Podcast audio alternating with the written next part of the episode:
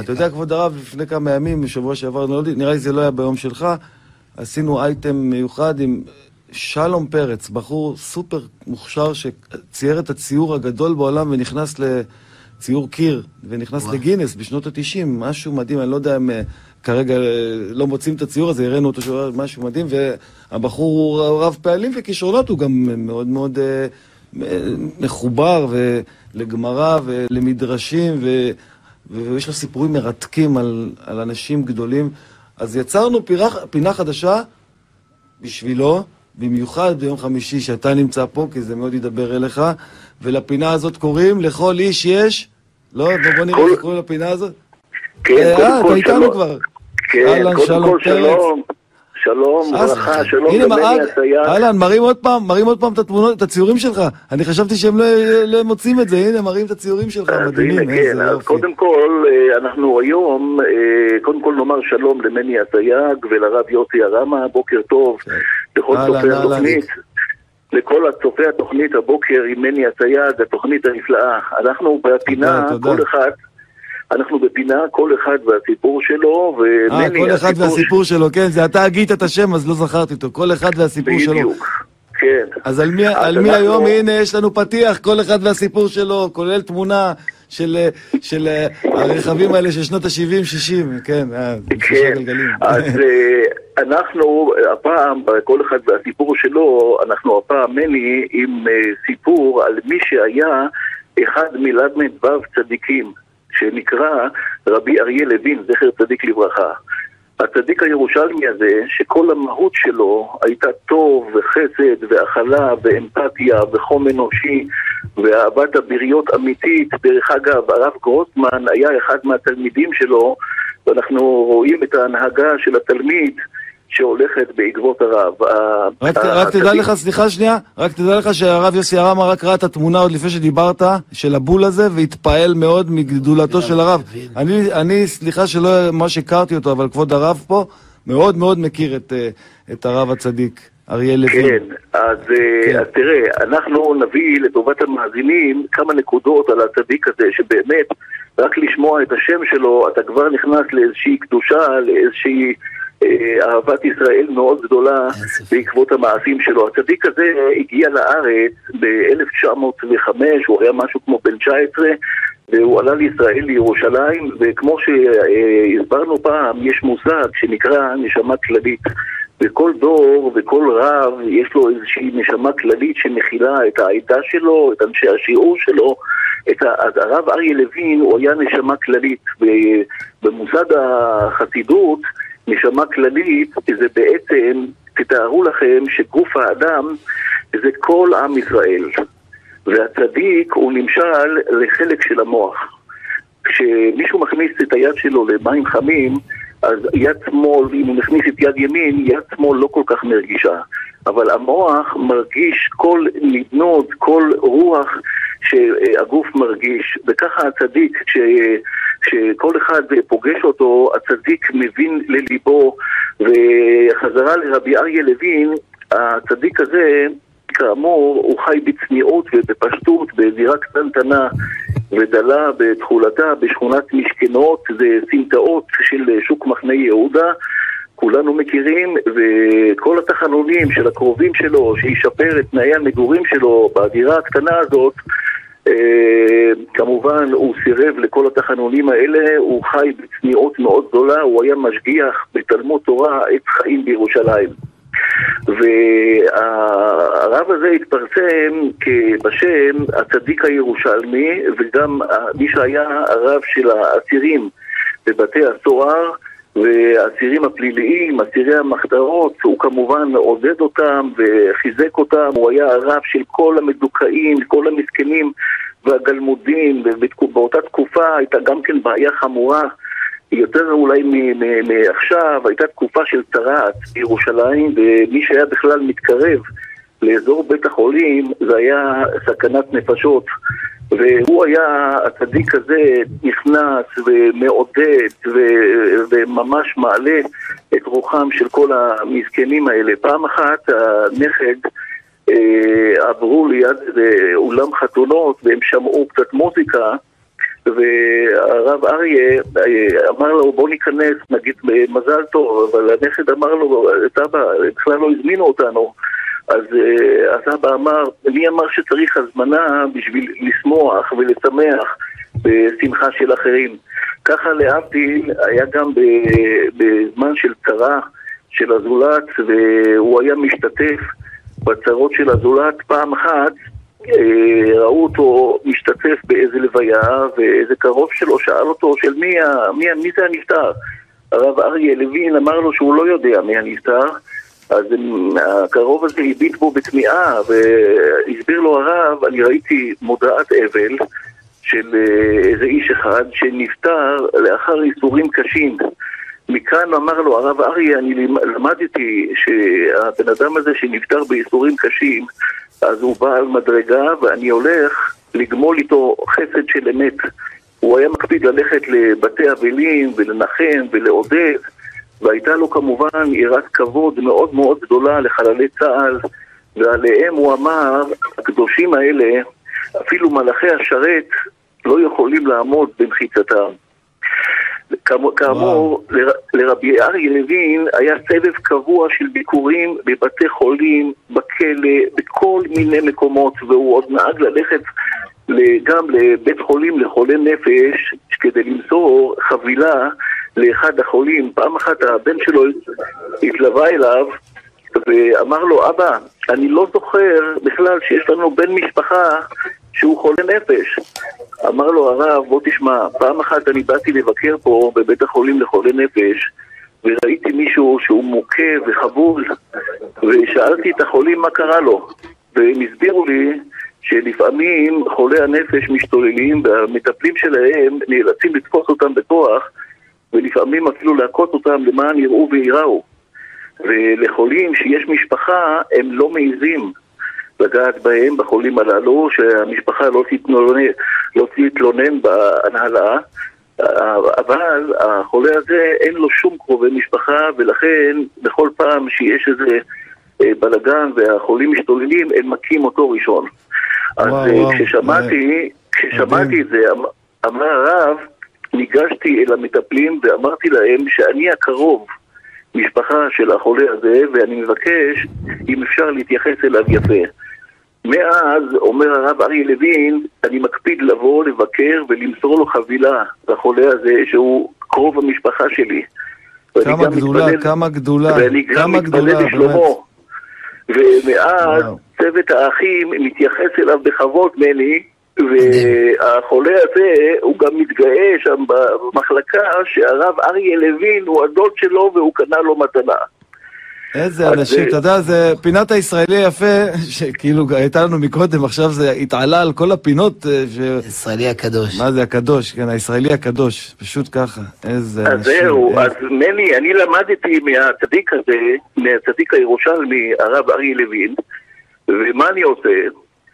כשאני מסתובב ברחוב ואני פוגש באיזה קשישים או כל מיני אנשים על כיסאות גלגלים ויש להם גם מלווה אז אני חושב לעצמי, לך תדע, אולי הבן אדם הזה לבד, אין לו משפחה, אולי יש לו ילדים בחוץ לארץ, אז מה אני עושה? אני אומר להם שלום כזה, וכאילו אני מכיר אותם, ושואל לשלומם, ואני נותן תחושה לעובד, למלווה שלהם, לעובד הזר אולי לפעמים, שבעצם יש אנשים שמכירים אותם, ו... יש מישהו אחריו. איזה צדיק. כן, ואולי זה ישפר להם. איזה יופי אתה לוקח לקח עמוקה. ומוסר מאנשים גדולים. ואולי זה ישפר גם את ה... כן. ואולי זה ישפר גם את הטיפול בהם. אז uh, קודם הזכרנו את הרב גרוסמן, אם יש לי עוד דקה שתיים, מני? אה, בוא נשאל את יוחאי. בפרט אה, בבתי אבות שבאמת... יש לך עוד דקה, עוד דקה ו... בסדר. אז אני אספר כן. עוד סיפור אחד על הרב אריה לוין. הסיפור הזה ילמד אותנו שלפעמים אנחנו רואים מעשה ואתה בטוח במאה אחוז שמה שאתה רואה זה מפורש בצורה של מה שאתה רואה, אבל לא ככה. יום שישי אחד היה רבי אריה לוין והקרוב שלו הלכו בלוויה של אחד מגדולי ירושלים. היו המון המון אנשים, זה לא היה בתקופת קורונה, והיו המון המון אנשים. פתאום ממש, רק התחילו ללוות, נפרד אריה לוין מהקרוב שלו הזה, ורק לחנות פרחים ממש באמצע הרחוב שמלווים בירושלים, הוא רץ פתאום לחנות פרחים. הקרוב הזה מסתכל בהלם, מה הצדיק אה, פתאום באמצע הלוויה רץ לחנות פרחים? החנות פרחים הזאת, אה, הוא נכנס אליה, מהתדהמה של אותו מכר, הוא מתחיל לבדוק את הסוגים של העציצים ואת הפרחים, ופשוט לא יאומן, באמצע הלוויה של גדול הדור. אז מה אנחנו היינו חושבים? מה הרב אריה לוין באמצע הלוויה מתחיל לחפש איזה פר- עציצים לדירה שלו? ההלוויה כמובן המשיכה לדרכה, ואותו מכר לא יכל לצאת את הגודל של התמיהה על הצדיק רבי אריה לוין, שלא מצא זמן אחר לקנות עציצים, אלא באמצע ההלוויה של אחד מגדולי הדור. ביום ראשון, ההלוויה הייתה ביום שישי, ביום ראשון פגש המכר הזה את רבי אריה לוין, והוא ממש לא התאפק ושאל אותו, מה פתאום אתה באמצע הלוויה של גדול הדור הולך נכנס לחנות של עציצים? אז סיפר המכר שעד סוף ימיו הוא לא ישכח את התשובה של רבי אריה לוין, זכר צדיק לברכה, ואת המוסר השכל שלומדים מזה. אז כמו שהזכרנו, ידוע שרבי אריה לוין היה מבקר את החולים בבית החולים למצורעים בירושלים, והייתה סכנה לא פחות ממה שקורה היום במחלקות, והוא נכנס, רבי אריה לוין, ובמקום שאדם בדרך כלל מהיישוב היה בכלל מפחד להתקרב לרחוב של הבית חולים באותם זמנים. בין השאר של האנשים האלה היה איזה בן אדם בתוך הבית חולים, יהודי שומר תורה ומצוות. היהודי הזה חי שנים רבות בבית החולים עד שהלך לבית עולמו, הצדיק הזה. וכשרבי אריה לו- לוין שמע שהיהודי הזה הלך לעולמו, הוא דאג לכל סידורי הלוויה לאנשי חברה קדישא שהסכימו לטפל בגופה הנגועה. הנוהג בבית החולים היה שכל החפצים של הנפטר שורפים אותם, כדי שלא יעבירו את המחלה. כן. אותנו רבי אריה ידע שיש לצדיק הזה שנפטר תפילין, והוא חשש שישרפו את התפילין, וההסדר היה שרבי אריה יביא עציץ גדול, התפילין האלה ייקברו בתוך העציץ, וגם העציץ עצמו ייקבר באדמה וייגנז שמה. זה היה ההסדר עם הרופא. ולכן באמצע הלוויה רבי אריה רץ מהר להספיק את הרופא שלא ילך הביתה לפני שישרפו הצוות את התפילין. וזה היה. הסיבה שהוא נכנס לחנות פרחים. ואני אסיים. בדבר, בשורה האחרונה, אומר רבי אריה, השתדלתי בכל מאמצי כוחי להשריש בליבות בניי ובני ביתי שיחיו אהבת הבריות, ובמקום לנטוע שנאה לחוטאים, השתדלתי להשריש אהבה וכבוד ועיקר ליראים. חזק וברוך. עד כאן וואו. רבי מני, הפינה שלנו. חזק וברוך, אני אוהב את הפינה הזאת. נחזור בחמישי הבא בעזרת השם לעוד פינה מרתקת, על עוד איש מרתק, וזה לעילוי נשמתו של הרב הצדיק אריה לוין. ולהצלחת רבה. ורפואת כל חולי עמו ישראל בכל. המקום שלהם. בזכות הצדיק. תודה למני אסייג, תודה. לרב יוסי הרם, הכל טוב לכם, תודה. שלום פרץ. תבורך, שבת שלום ותודה רבה, איזה פינה מרתקת. מדהים. אה, שלום ושבוע טוב למני אסייג. קודם כל שבוע טוב לך ולמאזינים. אה, לא הרבה יודעים, אבל אה, מאחורי הצלחה של קומיקאים רבים בישראל עומד אה, האיש הזה, מני אסייג, והוא בעצם אחיו של שלום אסייג, עובד בזק לשעבר, והוא כותב בכישרון רב מאוד. מני, כמו בתסריט טוב של סרט, יש את העניין של הכרת הדמויות בדקות הראשונות, ואז פתאום יש נקודת מפנה. אני רוצה להתחיל עם בזק. אתה עובד בזק, ואז פתאום באה נקודת מפנה. האמת שהתחלתי את העבודה בכתיבה עוד כשהייתי בבזק, באזור שנת אה, 2000, 99, 2000, שהתחלתי לכתוב את המופע השני של שלום, את הראשון שלום כתב בעצמו, ואת השני אני נכנסתי לעניינים, ואז גיליתי על עצמי גם שפתאום אני, כן, יש לי קצת כישרון, ברוך השם, בורא עולם חנן אותי בכישרון אה, כתיבה, לא ידעתי את זה, כאילו, באמת, אני בכלל כדורסלן בחיים שלי.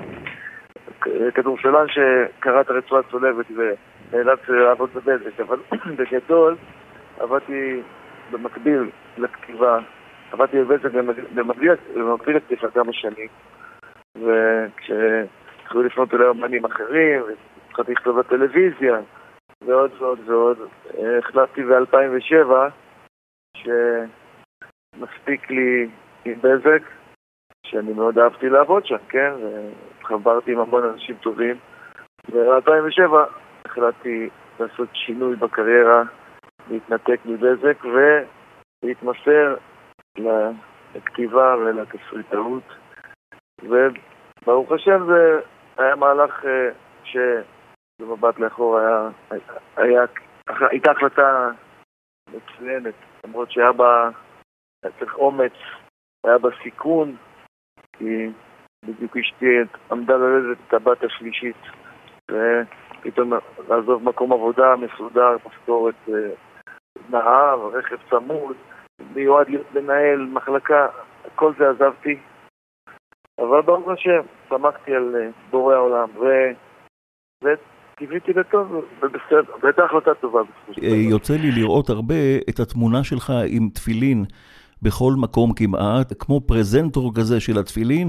נראה לי עקפת קצת את חב"ד, וזה מאוד מחמם את הלב שאתה נראה מאוד מאושר בתמונות האלה עם התפילין. יש לך עזות כזאת שנקראת בספרים עזות של קדושה. למדתי את המושג הזה מכמה רבנים טובים וגדולים. זה עוד נותן לי את הכוח אה, להמשיך עוד יותר. אה, אתה יודע, בורא עולם נתן לי את הכוח התקשורתי הזה שלאורך השנים צברתי עם... עשרות אלפי עוקבים ו...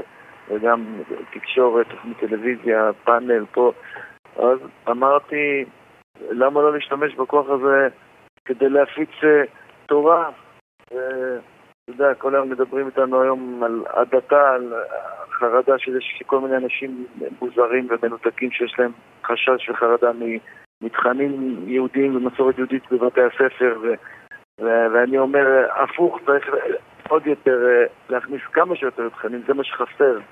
ואני בחלקת אלוהים הקטנה שלי, שהיא גדלה מיום ליום, ורואים את זה, אני מפיץ ואני מראה שיש בתעשיית הבידור והתרבות אנשים שמחוברים למסורת ולשורשים, ובכל הזדמנות אני מעלה ויעלה תמונות עם תפילין ו... ועם אה, כמובן עם ספרי תורה, וכמובן עם ספר דברים שאני הפרזנטור של ספר דברים עושה את זה בשליחות אה, האדמו"ר הצדיק והיקר שאני ממש ממש אוהב אותו, יאשיהו יוסף פינטו. מה, אם הרב, אני, אני אחשוף את זה, למרות שזה לא צנוע לחשוף את זה, אם הרב יאשיהו פינטו הצדיק אומר לי, אומר לי, אתה אחי באדם, אתה אחי לכל דבר ועניין, מה, מי אני? מי לא זכיתי בלוטו, באמת, מה, מה צריך יותר מזה? שגילה סגולה בקריאת החומש דברים קריאה יומית, במיוחד בשבתות, שיש בזה עומקים וסגולות ויש שבועות ויש מלא, אה, מקבל המון תגובות מאנשים שאכן הביא להם ישועות. אז אני גם בין היתר פרזנטור של ספר דברים שאני מחלק אותו כמובן אה, בחינם, כולל המשלוח לכל מי שמתחייב, לכל מי שרוצה לקרוא, אה, שזה בעריכת האדמו"ר, כן?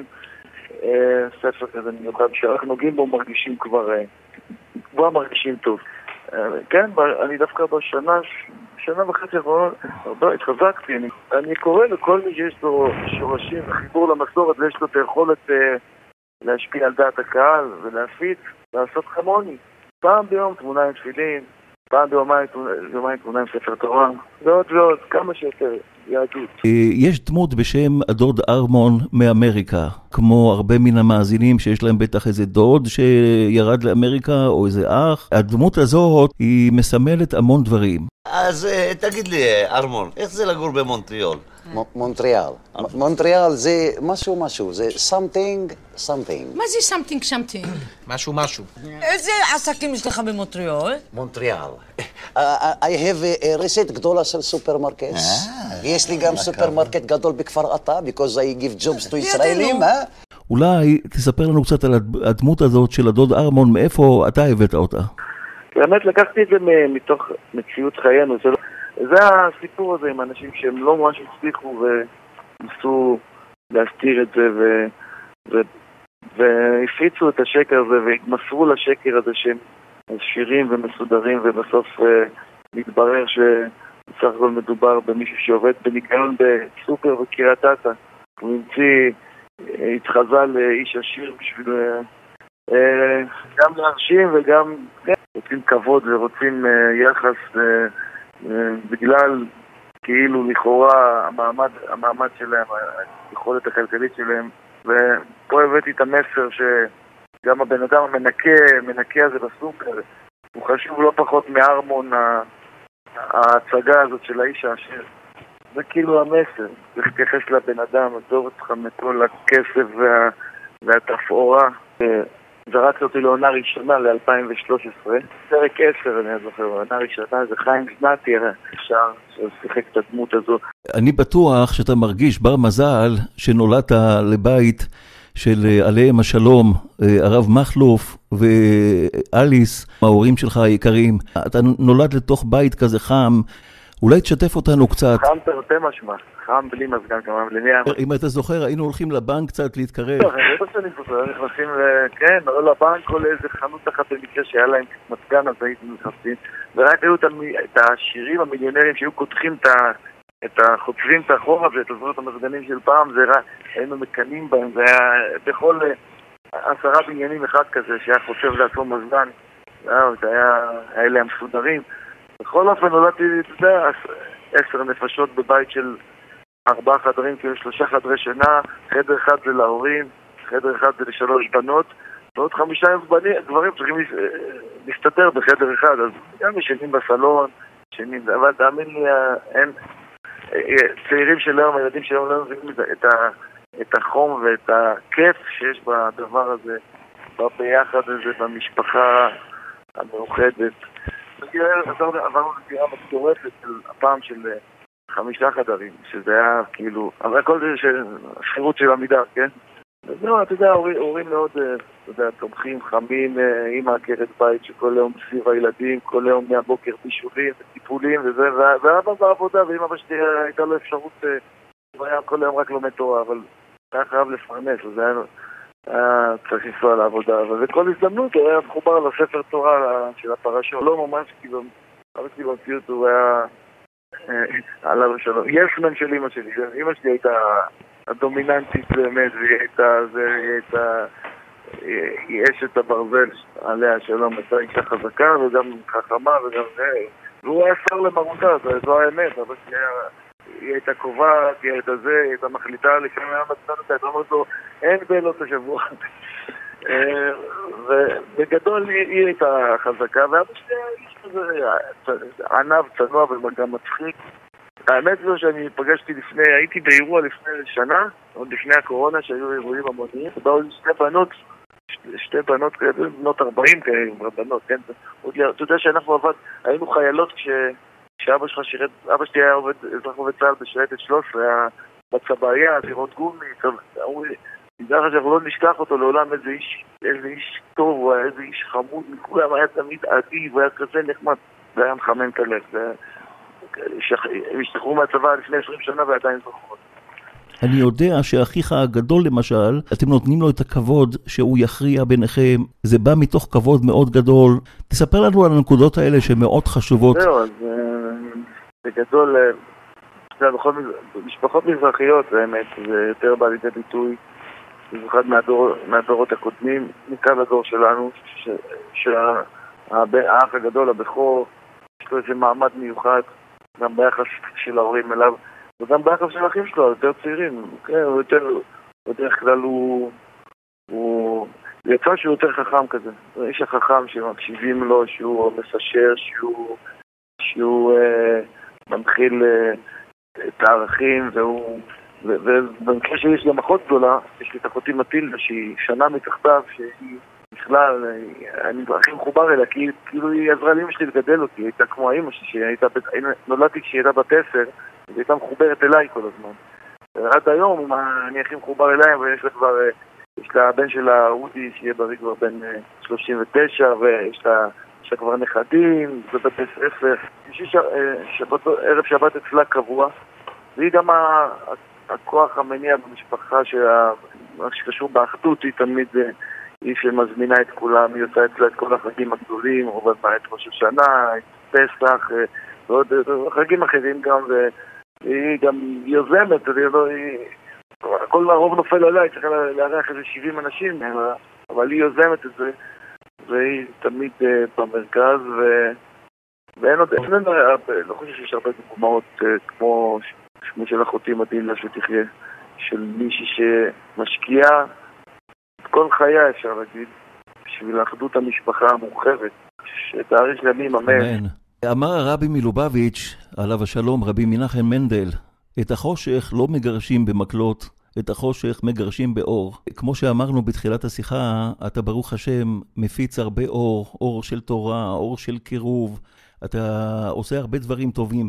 עם כל העיסוקים האלה שלך, ושאתה עוסק עם כל כך הרבה אנשים, ואתה כותב ברוך השם, אבל אתה מוצא גם זמן לעשות חסד עם האנשים ממש בגוף. אתה הקמת איזשהו ארגון צדקה וחסד, יש עניין לספר על עושה מצווה כדי שאנשים ילמדו ויעשו גם.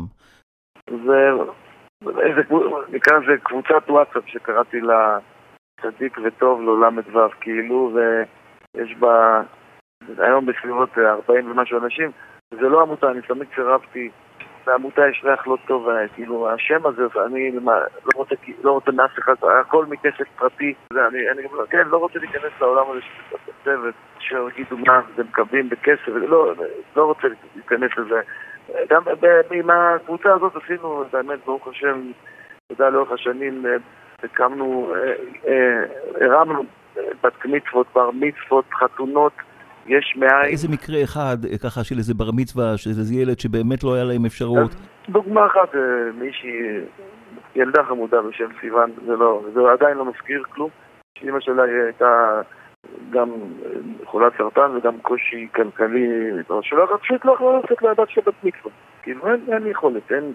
אז אנחנו גם ארגנו את האולם עם קשרים, גם ארגנו אה, קייטרינג דרך קשרים, גם ארגנתי לה זמרים מפורסמים וגם הבאתי לה אומנים מפורסמים לאירוע ש...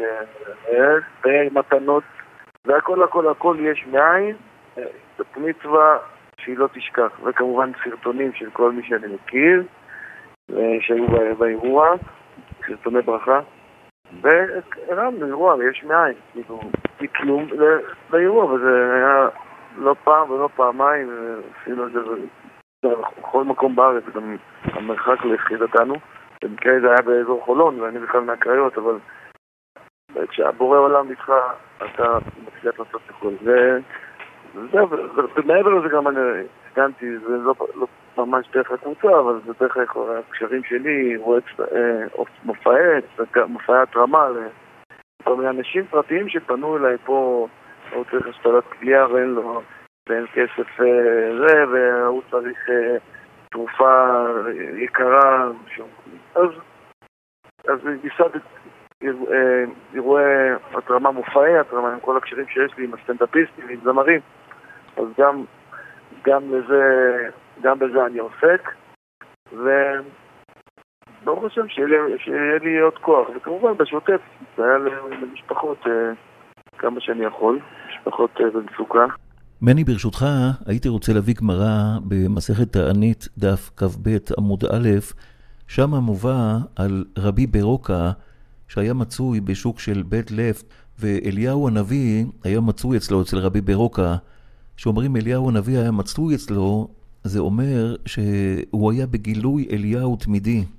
אמר רבי ברוקה לאליהו הנביא, שאל אותו, האם יש בשוק הזה מישהו שהוא בן העולם הבא?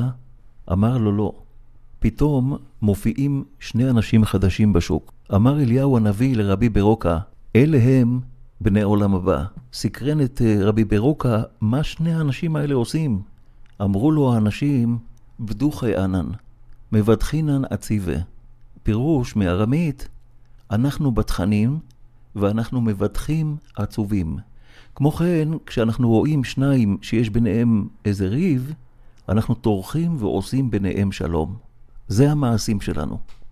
זכור לי מקרה של אנשים שמתקשרים אליך ומבקשים שתבוא לשמח עם שחקנים, עם בדרנים, עם קומיקאים, כל מיני אנשים שהם עצובים מאוד, בדיכאון עמוק. מני, ספר לנו על המקרה הזה. כן, האמת שאני, בגלל זה אני כל כך אוהב את, ה, את הליצנים הרפואיים. לכל הליצנים הרפואיים יש חלק בעולם הבא. הם באמת עושים עבודת חודש. בית שאן זה היה שני סיפורים, אחד מהם זה היה בחור שפנה אליי, שאבא שלו התאלמן, ומאז זה פשוט בדיכאון, הולך לעבודה, חוזר, והדבר היחיד שהוא אמר לי שמוציא אותו זה שנות ה-80, שהוא הוא צופה בשנות ה-80, זה הדבר היחיד שמוציא אותו מהבאסה והוא צוחק, ומעבר לזה, הוא אמר לי, מה, אם אפשר לעשות פה משהו, ואמרתי לו, תן לי לחשוב על זה. אז ארגנתי צוות של כמה זה היה? שישה, שבעה שחקנים, כולל הרב הראשי של... הרב הרמה שאני מחובר אליו, הרב יוסי הרמה מבית שן שאני מחובר אליו, וגם ראש העיר התגייס לתוך זה, ראש העיר אה, אה, ג'קי לוי, שהוא איש חביב ומתוק באמת. ואז דפקנו בדלת, סיימתי עם הבן שלו, ואז נכנסתי ראשון, ואז בכוונה גם תזמנו את זה לשנות ה-80, כשהפרק מתחיל, זה היה ממש מתוזמן. ואז הוא ראה אותי כבר הכיר אותי, ואמרתי לו, באתי לראות איתך שנות ה-80 וזה, ואז אמרתי להם בואו, נכנסו אחד אחד מהשחקנים, הוא היה בהלם. המום. מה שנקרא, הם יצאו לו מהמסך. בדיוק, אז עשיתי את זה עם אה, עוד מישהו שהאישה פנתה אליי, שלצערנו הרב עברו איזה אסון במשפחה עם הבת שלהם, ובאמת הוא היה בן אדם, בן אדם מבואס על החיים שלו, שאפשר להבין את זה כמובן. לא, עשיתי לו את אותו תרגיל, והוא בכלל היה... עד היום אני איתו בקשר, וגם הם קיבלו ממני ספר דברים בין היתר, אתה יודע, תמיד ספר דברים זה טוב. אז אה, גם זה. אז היה שני אירועים שהיו, הם היו האירועים האחרונים שזה, ש, שעשיתי, כאילו מהבחינה הזאת של הביקורי פתע האלה. אה, שמע, מי שלא נמצא שם לא, לא יכול להבין את גודל האירוע וה... והאפקט והשמחה שהייתה לבן אדם. אה, זהו, אתה יודע, מודים לבורא העולם שאפשר לנו את, איתנו את הכוח והיכולת לעשות דברים כאלה. המעשים שאתה עושה הם לא באים מריק, הם באים מבית מסוים. זה... זאת אומרת, זה לא נוחת עליך סתם, אתה ראית את זה, אתה ראית את זה בבית. את האמת, את האמת אני אגיד לך, זה, זה, זה כמעט מאה אחוז אימא שלי, עליה שלום. אבא שלי, אתה יודע, היה עבודה רוב הזמן, כאילו רוב היום. היה עסוק בטעות בחור, אבא שלי כל ה... נפטר כשהוא, כשהוא, כשהוא אה, מודאג מהחובות. למרות שכבר היינו בעניינים, ו... אבל אבא שלי תמיד היה מודאג מהחובות. איך אני משלם את המכולת, איך אני משלם את החשמל, איך אני... בזה אבא שלי היה עסוק רוב הזמן. ואימא שלי מצידה הייתה אישה שכאילו אתה יודע, באים אליה, אומרים לה, את יכולה לעזור לנו בעוגיות לחינה של הילד, ואז היא הייתה מכינה את כל העוגיות לחינה, לא רוצה לקבל לא כסף, לא כסף על החומרים, ו... ואמא שלי הייתה אישה, תבוא, תשקיע אותה עם 30 חברים, לכולם יש אוכל. הייתה רואה מה, מהחלון אה, עובדים, עובדי ניקיון, אה, זה, זה קוראת להם לעלות, זה מורידה להם מגשים, קוראת להם לעלות לאכול. אה. זו אמא שלי, תמיד לארג'יות, תמיד לב רחם, תמיד נדיבות. לעזור לכולם, למי שמבקש, למי שלא מבקש. לקחתי את זה מאמא שלי, באמת זה, מה ש... זה לקחנו מהאימא, מפעל של, של חסד וטוב לב ונדיבות. צריך ללמוד מה, מהחרדים, בשכונות, גם חרדים, גם הרבה מתנחלים, חובשי כיפות, שאצלם זה נהוג העזרה, העזרה ההדדית הזאת, וה... זה מה שהרבה איבדו, זה להכיר את הטוב, לזכור משהו, מי עשה לך טוב ולזכור אותו לטובה. כמובן, כולנו זה הבורא, יש כאלה שלא זוכרים את מה שהוא עושה בשבילנו, אז צריך, זה הבסיס, הבסיס, אה, לזכור לאנשים את הטובה שהם עשו ולהכיר להם את הטובה ולהחזיר להם טובה. ועל זה האמת, כולם, רוב אנשי הדת מקפידים לדבר על הנושא הזה, על הכרת הטוב. מקווה שזה התפשט אה, בקרב החברה הישראלית, המושג, הנושא הזה. כל הזמן כותב רק סטטוסים כאלה של משחקי מילים כאלה מגניבים וזה, הייתי מתעסק. היום אני, האמת, אתה יודע, צריך לנסות להתאפק. אני מקווה בחודש הרחמים והסליחות שאנשים אה, יעשו תשובה, לאו דווקא תשובה דתית, אני בעד שאנשים יתחזקו, אבל תשובה ברמת הערכים האנושיים הפנימיים והכבוד ההדדי וכבוד לזה וכבוד ל... איזה צניעות שזה משהו, ערך אה, אה, עולמי, כן? לא, לא בהכרח אה, שקשור בדת או משהו. ומקווה שיהיה טוב.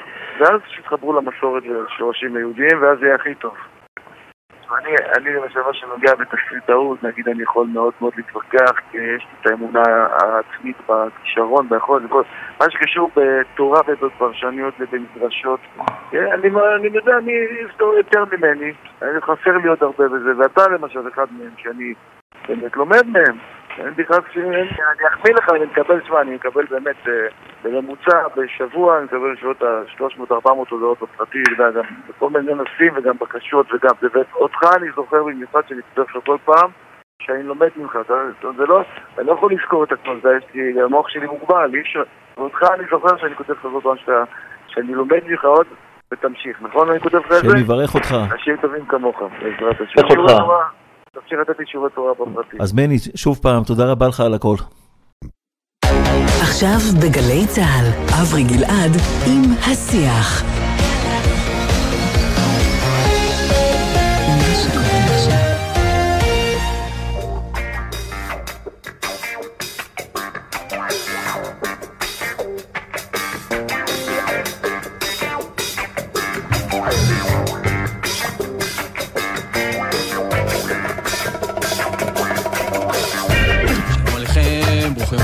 לשיח של יום שלישי.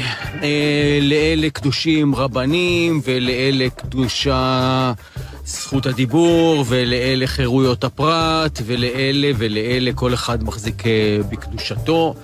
ואנחנו שואלים אה, אתכם היום מה קדוש לכם, האם בכלל משהו קדוש לכם? וכשאני מתכוון לקדוש, אני מתכוון ערך. שהוא בעיניכם נעלה משאר הערכים, ועבורו אתם מוכנים לשלם אה, מחיר, ובו אי אפשר לגעת והוא לא ניתן למשא ומתן בשבילכם. האם יש כזה דבר בשבילכם? מה קדוש לכם? בואו נברר. מה קדוש היום בחברה הישראלית? חיי אדם קדוש?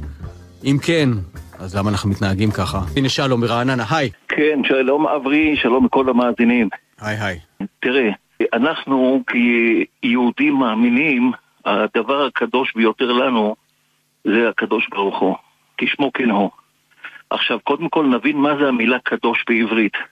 מובדל. ראיתי בתלמוד, מובדל, ראיתי מופרד. בתלמוד, יפה, שזה בידול. דהיינו, דהיינו שאדם מתחתן ואומר, הרי את מקודשת לי בטבעת זו כדת משה וישראל וכולי, זאת אומרת, הוא לא הולך להתפרפר, הוא הולך להיות אבא בבית הזה, הול- הולכת להיות זוגיות נקייה ומסודרת, זאת אומרת, אנחנו לומדים שהמילה קדוש זה איזשהו סדר מסוים. עכשיו, ידוע שכתוב בצלם אלוקים ברא את האדם. ואם השם יתברך הוא קדוש, גם האדם יש בו קדושה מאוד גדולה. וכמובן גם חיי אדם. וראינו שכל התורה כולה יכולה להתבטל כנגד סכנת נפשות. אז איך אתה, אז איך אתה, איך אתה, איך אתה. מתייחס עכשיו לכל, אה, לכל אה, לומדי התורה הגדולים שמזלזלים בחיי אדם כאילו היו אסקופה נדרסת? תראה, שלמה המלך היה לו חוכמה להביא בתוך סיפור מוצר מאוד גדול. והנה בשלוש שורות. היה אדם אחד שנסחף בשיטפון מאוד גדול שהיה, והמים התחילו לעלות, והוא עלה על הגג רעבים שהיה לו. הביאו לו סירה של קומנדו שיעזרו לו, והוא אמר, אני יהודי מאמין, אין צורך, השם יתברך יציל אותי. ואמרו לו אנשי קומנדו, בוא תעלה כבר. לא שומע, המים ממשיכים לעלות והוא כבר עלה על האנטנה. שלחו לו 669, ירד איזה איש עם כבל ואומר לו בוא תעלה. ההוא אומר גם כן לא צריך, השם יתברך יציל אותי, אני סומך על השם. לא עברו כמה דקות והמים עלו יותר מהגובה שלו, הוא נסחף והגיע לבית עולמו. שאלו אותו למעלה בשמיים, הגעת מוקדם מדי, 70 שנה לפני הזמן הגעת. מה קרה? אמר רבותיי, אני יש לי אמונה וביטחון, זה מה שמגיע לי. אמרו לו, אדוני, שלחנו לך הצלה, קומנדו עם סירה, לעזור לך. לא עלית, שלחנו לך מסוק, שלחנו לך, עשינו הכל.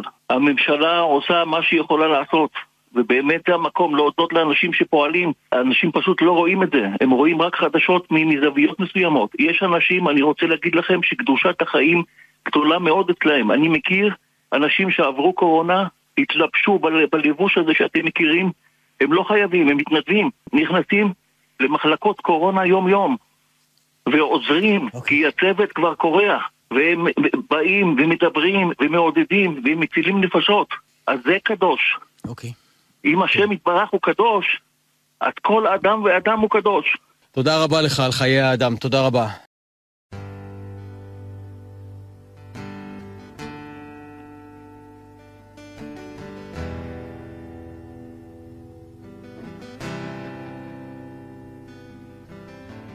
בדרכים רבות הלכתי, לחפש קור טוב ומת, לא היססתי מלנגוס בו, במעדן החטא, לא מצאנו את עצמנו, אין אותם לכחש, התרבות הזאת לא לנו.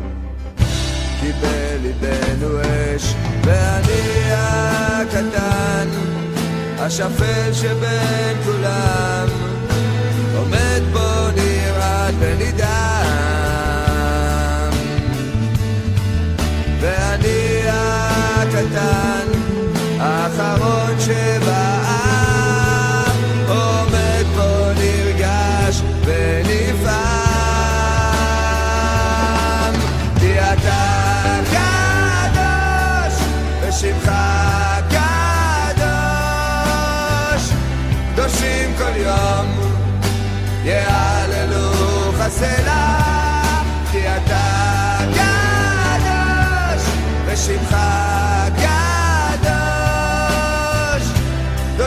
כל יום, יהללו חסלה.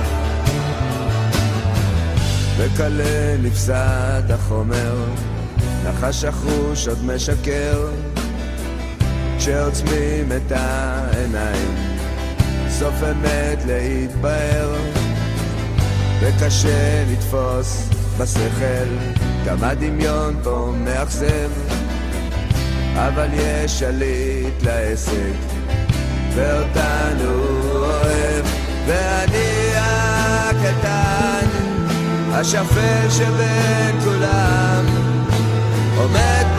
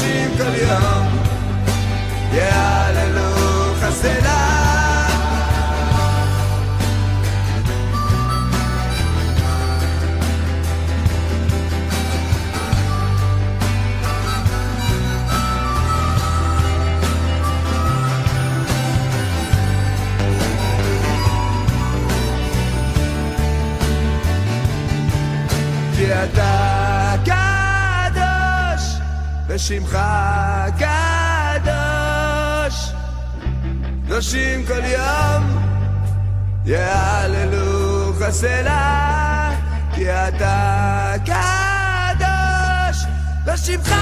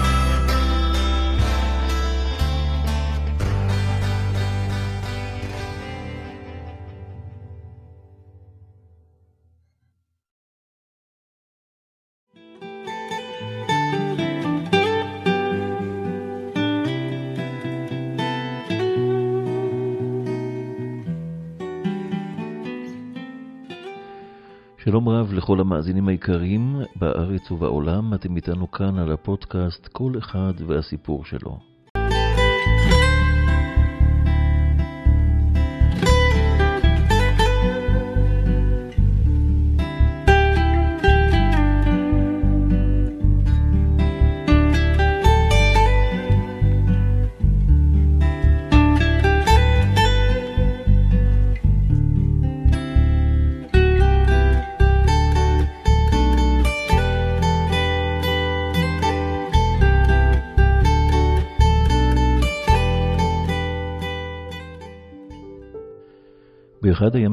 נכנסה לבית רבנו הבבא סאלי משלחת שלמה והמתינה להיכנס לחדרו של הרב. בזמן שהם המתינו, הם שוחחו בקולניות ובהתרגשות, ואי אפשר היה להתעלם מהנוכחות שלהם. עוזר הרב ניגש לאחד הגברים שבחבורה, וביקש לשמוע מה רצונם מהרב. אותו אדם הפנה אותו לעברה של בחורה שהייתה עמם, וביקש כי ישאל אותה לפשר בואם. ניגש רבי אליהו אלפסי, עוזר הרב, לבחורה, ושוב חזר על השאלה. היא הביטה בו ושאלה, אתה לא זוכר אותי? ניסה המשרת של הרב להיזכר מניין הוא מכיר אותה ולא נזכר. הוא הודה כי הוא לא זוכר. הבחורה התחילה לצחוק ושבה לשאול, תנסה להיזכר, רבי אליהו. לאחר שאימץ את מוחו והשיב בשלילה, אמרה הבחורה, אתה זוכר שהגיעה לכאן לפני כשלושה חודשים בחורה לבקש את ברכת הרב? אז אותה בחורה הייתה רתוקה לכיסא גלגלים, ועכשיו, ברוך השם, עומדת על רגליה הבריאות. עוזר הרב נזכר מיד. שלושה חודשים קודם לכן הגיעה בחורה רתוקה על כיסא גלגלים והתחננה להיכנס לחדרו של הרב. זה כמה שנים היא סיפרה שהיא משותקת ברגליה ויוצאת ובאה בבית לוינשטיין ברעננה, והטובים שברופאים מטפלים בה, אולם לא מעניקים לה כל סיכוי להירפא. הסביר לה עוזר הרב כי לא תוכל להיכנס לחדרו של הרב, ועל פי בקשתה הוא קירב את כיסא הגלגלים לדלת החדר בכדי שתשמע את דברי הבבא סאלי. לאחר שהבבא סאלי שמע את סיפורה, הוא בירך אותה לרפואה שלמה. החולה החלה לבכות וביקשה מרבי אליהו כי ייכנס שוב אל הרב ויבקש ממנו שיבטיח לה שהיא תירפא. רבי אליהו לא יכול היה להשיב את בקשתה ריקם. הוא שב לחדר הרב וסיפר כי הבחורה יושבת בוכה ליד הדלת ומבקשת כי הרב יבטיח לה כי תירפא. רבנו שמע את הדברים, נטל בקבוק מים וביקש לומר לה כי תסוך רגליה מן המים. אני מבטיח לה שתירפא במהרה. אמר רבנו בקול רם, בכדי שהנערה תשמע מעבר לדלת. שמעה זאת הנערה, וביקשה מהמלווים שלה כי ישיבו אותה למכונית. בידה אחזה את בקבוק המים, ובעיניה נקבו דמעות. בני הבית השתתפו בצערה, אולם לאחר שעה קלה שכחו מן המעשה.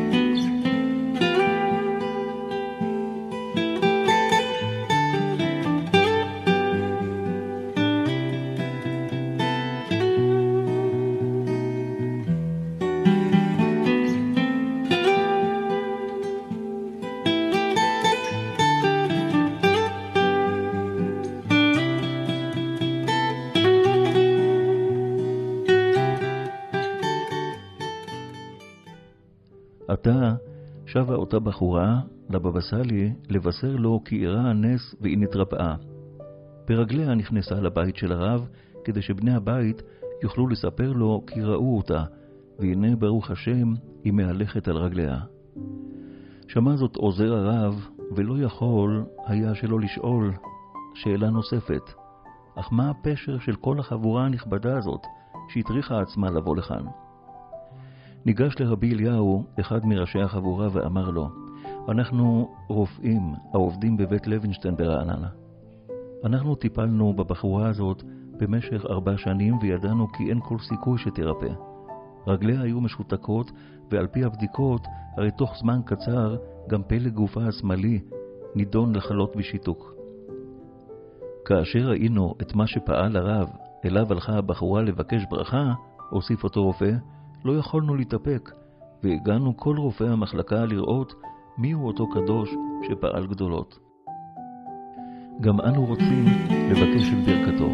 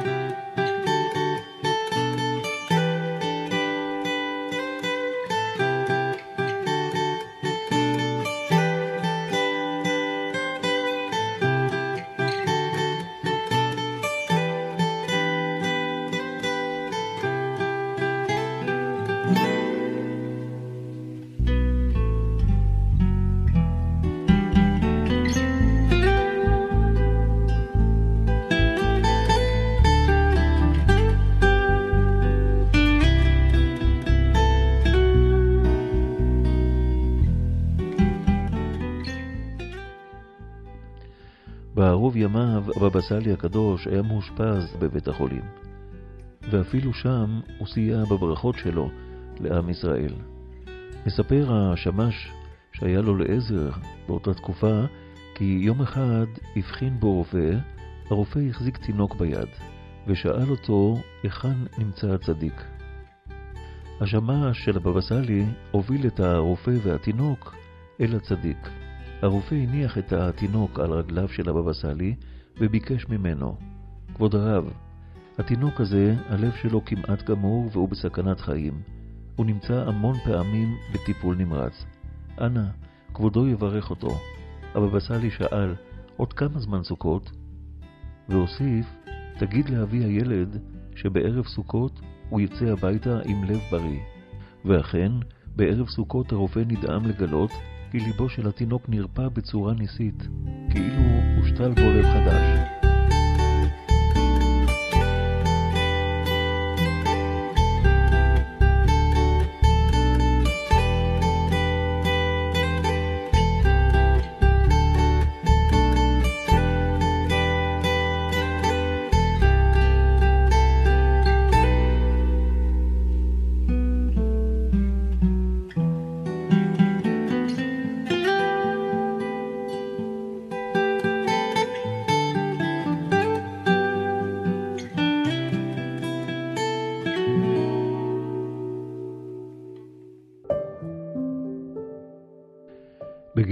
וחצי הוא נפל מהחלון של הקומה השנייה.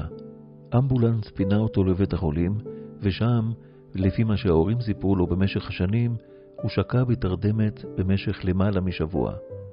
בשלב מסוים, הרופאים לקחו את ההורים הצידה, ואמרו להם שכעת אולי רק התפילות יעזרו, שלא ברור אם הוא יחיה. מהי עוצמת הפגיעה והנזק ממנו הוא יסבול לשארית חייו. הסבתא שלו, הרבנית מרים אבוחצירא, עליה השלום, אשת האדמו"ר רבי יצחק אבוחצירא, הבבא חכי, אמרה לאמו הבוכייה שזכות אבות תעמוד לצידנו. היא נסעה לנתיבות לבית גיסה, אחיו הגדול של בעלה המנוח, רבי ישראל אבוחצירא, הבבא סאלי, בכדי שיתפלל עבורם. הבבא סאלי לקח קערת מים וברך עליה ארוכות, וביקש מהסבתא גיסתו שתמרח על הילד את המים. כשהסבתא הגיעה עם המים לבית החולים, הרופאים לא ידעו מה היא רוצה, והתחילו לשאול שאלות, אבל היא עטפה אותה מעליה. ניגשה למיטה והחלה למרוח את המים על גופו הצנום של הילד. מה שקרה מאז נשמע אולי הזוי, אבל כל הסובבים נשבעים שכך קרה. באותו הרגע הוא פקח את העיניים, קם והתחיל לרוץ במסדרון המחלקה. כמה שבועות אחר כך לקחו אותו הרב לבבא סאלי בנתיבות על מנת להודות לו על הנס שקרה לו בזכותו. עד היום הוא מרגיש שהברכה של הצדיק שומרת עליו.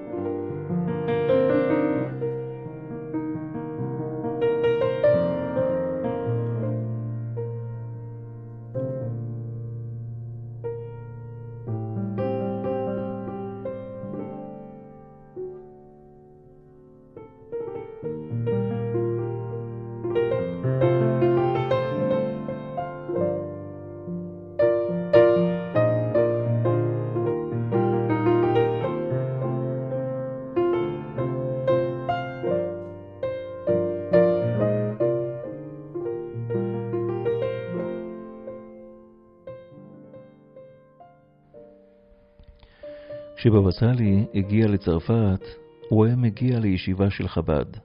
שם היה מוצא את שלוות הנפש בנסיעות לחו"ל, ובפרט בשל היותה מרוחקת. סיפור שפעם אחת, כשהגיע לאותה ישיבה, בבא סאלי היה כבר בן 74. הוא הגיע מנסיעה ארוכה ממרוקו לצרפת.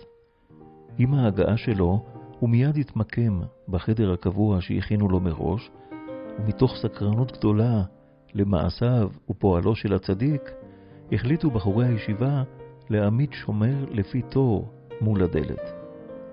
אותם השומרים היו מסתכלים דרך חור המנעול במהלך הלילות בהם שעה הצדיק, הבבא סאלי, בחדרו בישיבה. המחזה שנגלה אליהם לא נמחק מזיכרונם. כיצד יהודי זקן נוטש את המיטה המוצעת ומניח מחצלת על רצפת החדר. על הרצפה היה מתיישב ללמוד מתורת הנסתר אחרי עשר שעות של נסיעה רצופה. ולמרות טורח הדרך והנסיעה הארוכה, למד תורה ביגיעה תוך מיעוט הנאות ובקדושה נוראה, במשך שבע שעות רצופות, משמונה בערב ועד שלוש לפנות בוקר.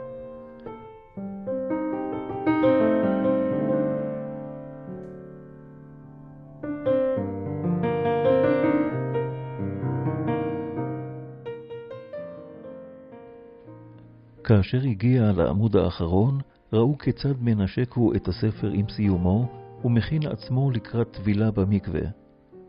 השומר התורן, שהיה ליד האחור של המנעול, כבר התעייף, ומדי פעם נרדם, וביקש שיחליפו אותו. אותם השומרים, במרכאות הבחורים, סיפרו שלא ראו אותו מרים את העיניים מהספר במשך שעות רצופות. זה היה בבא סאלי.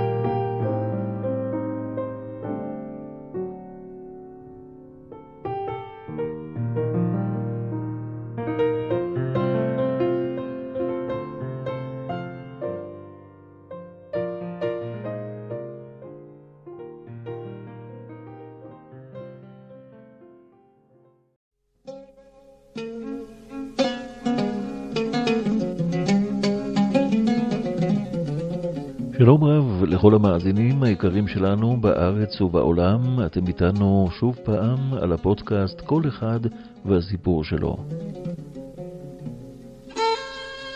נהיה עם סיפורו של רבי ישראל אבוחצירא, זכר צדיק לברכה, המוכר ונקרא בפי כולם בבא סאלי.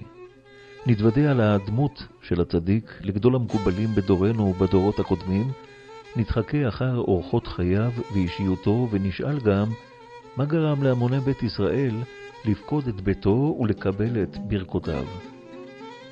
כאן בפודקאסט כל אחד והסיפור שלו נביא את סיפורו המרתק של הצדיק.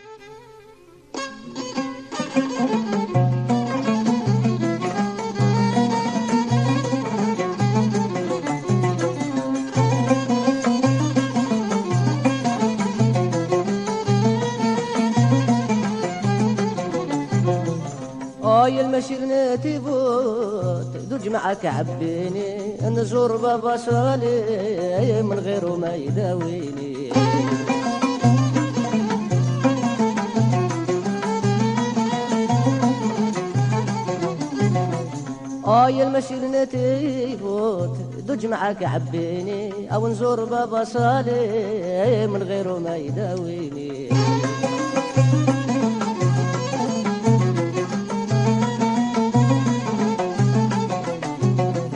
وبش من الحنين بديت أجي وتشمعوا العجوبة نعاود لكم شريت ثنيتي بوت المحبوبة. عند الصديق مشيت بابا سليم وللهيبة زرت قبر وبريت وبزفوت وداواني يا المسير ناتي بوت دوج معك عبيني أنا نزور بابا سالي من غيره ما يداويني.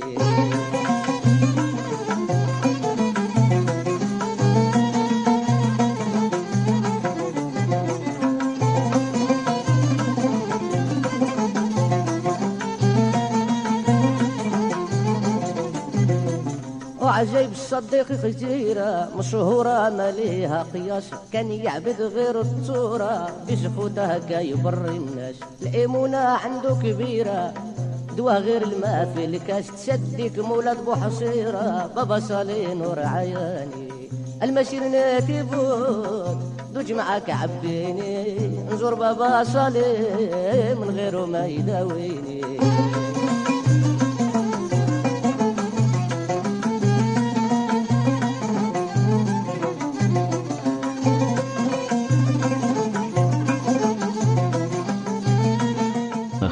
יחד עם אה, דוקטור משה דורון דנינו, מרצה בכיר באוניברסיטת בר אילן, והוא מומחה וחוקר את הזהות הספרדית ועיירות הפיתוח במדינת ישראל.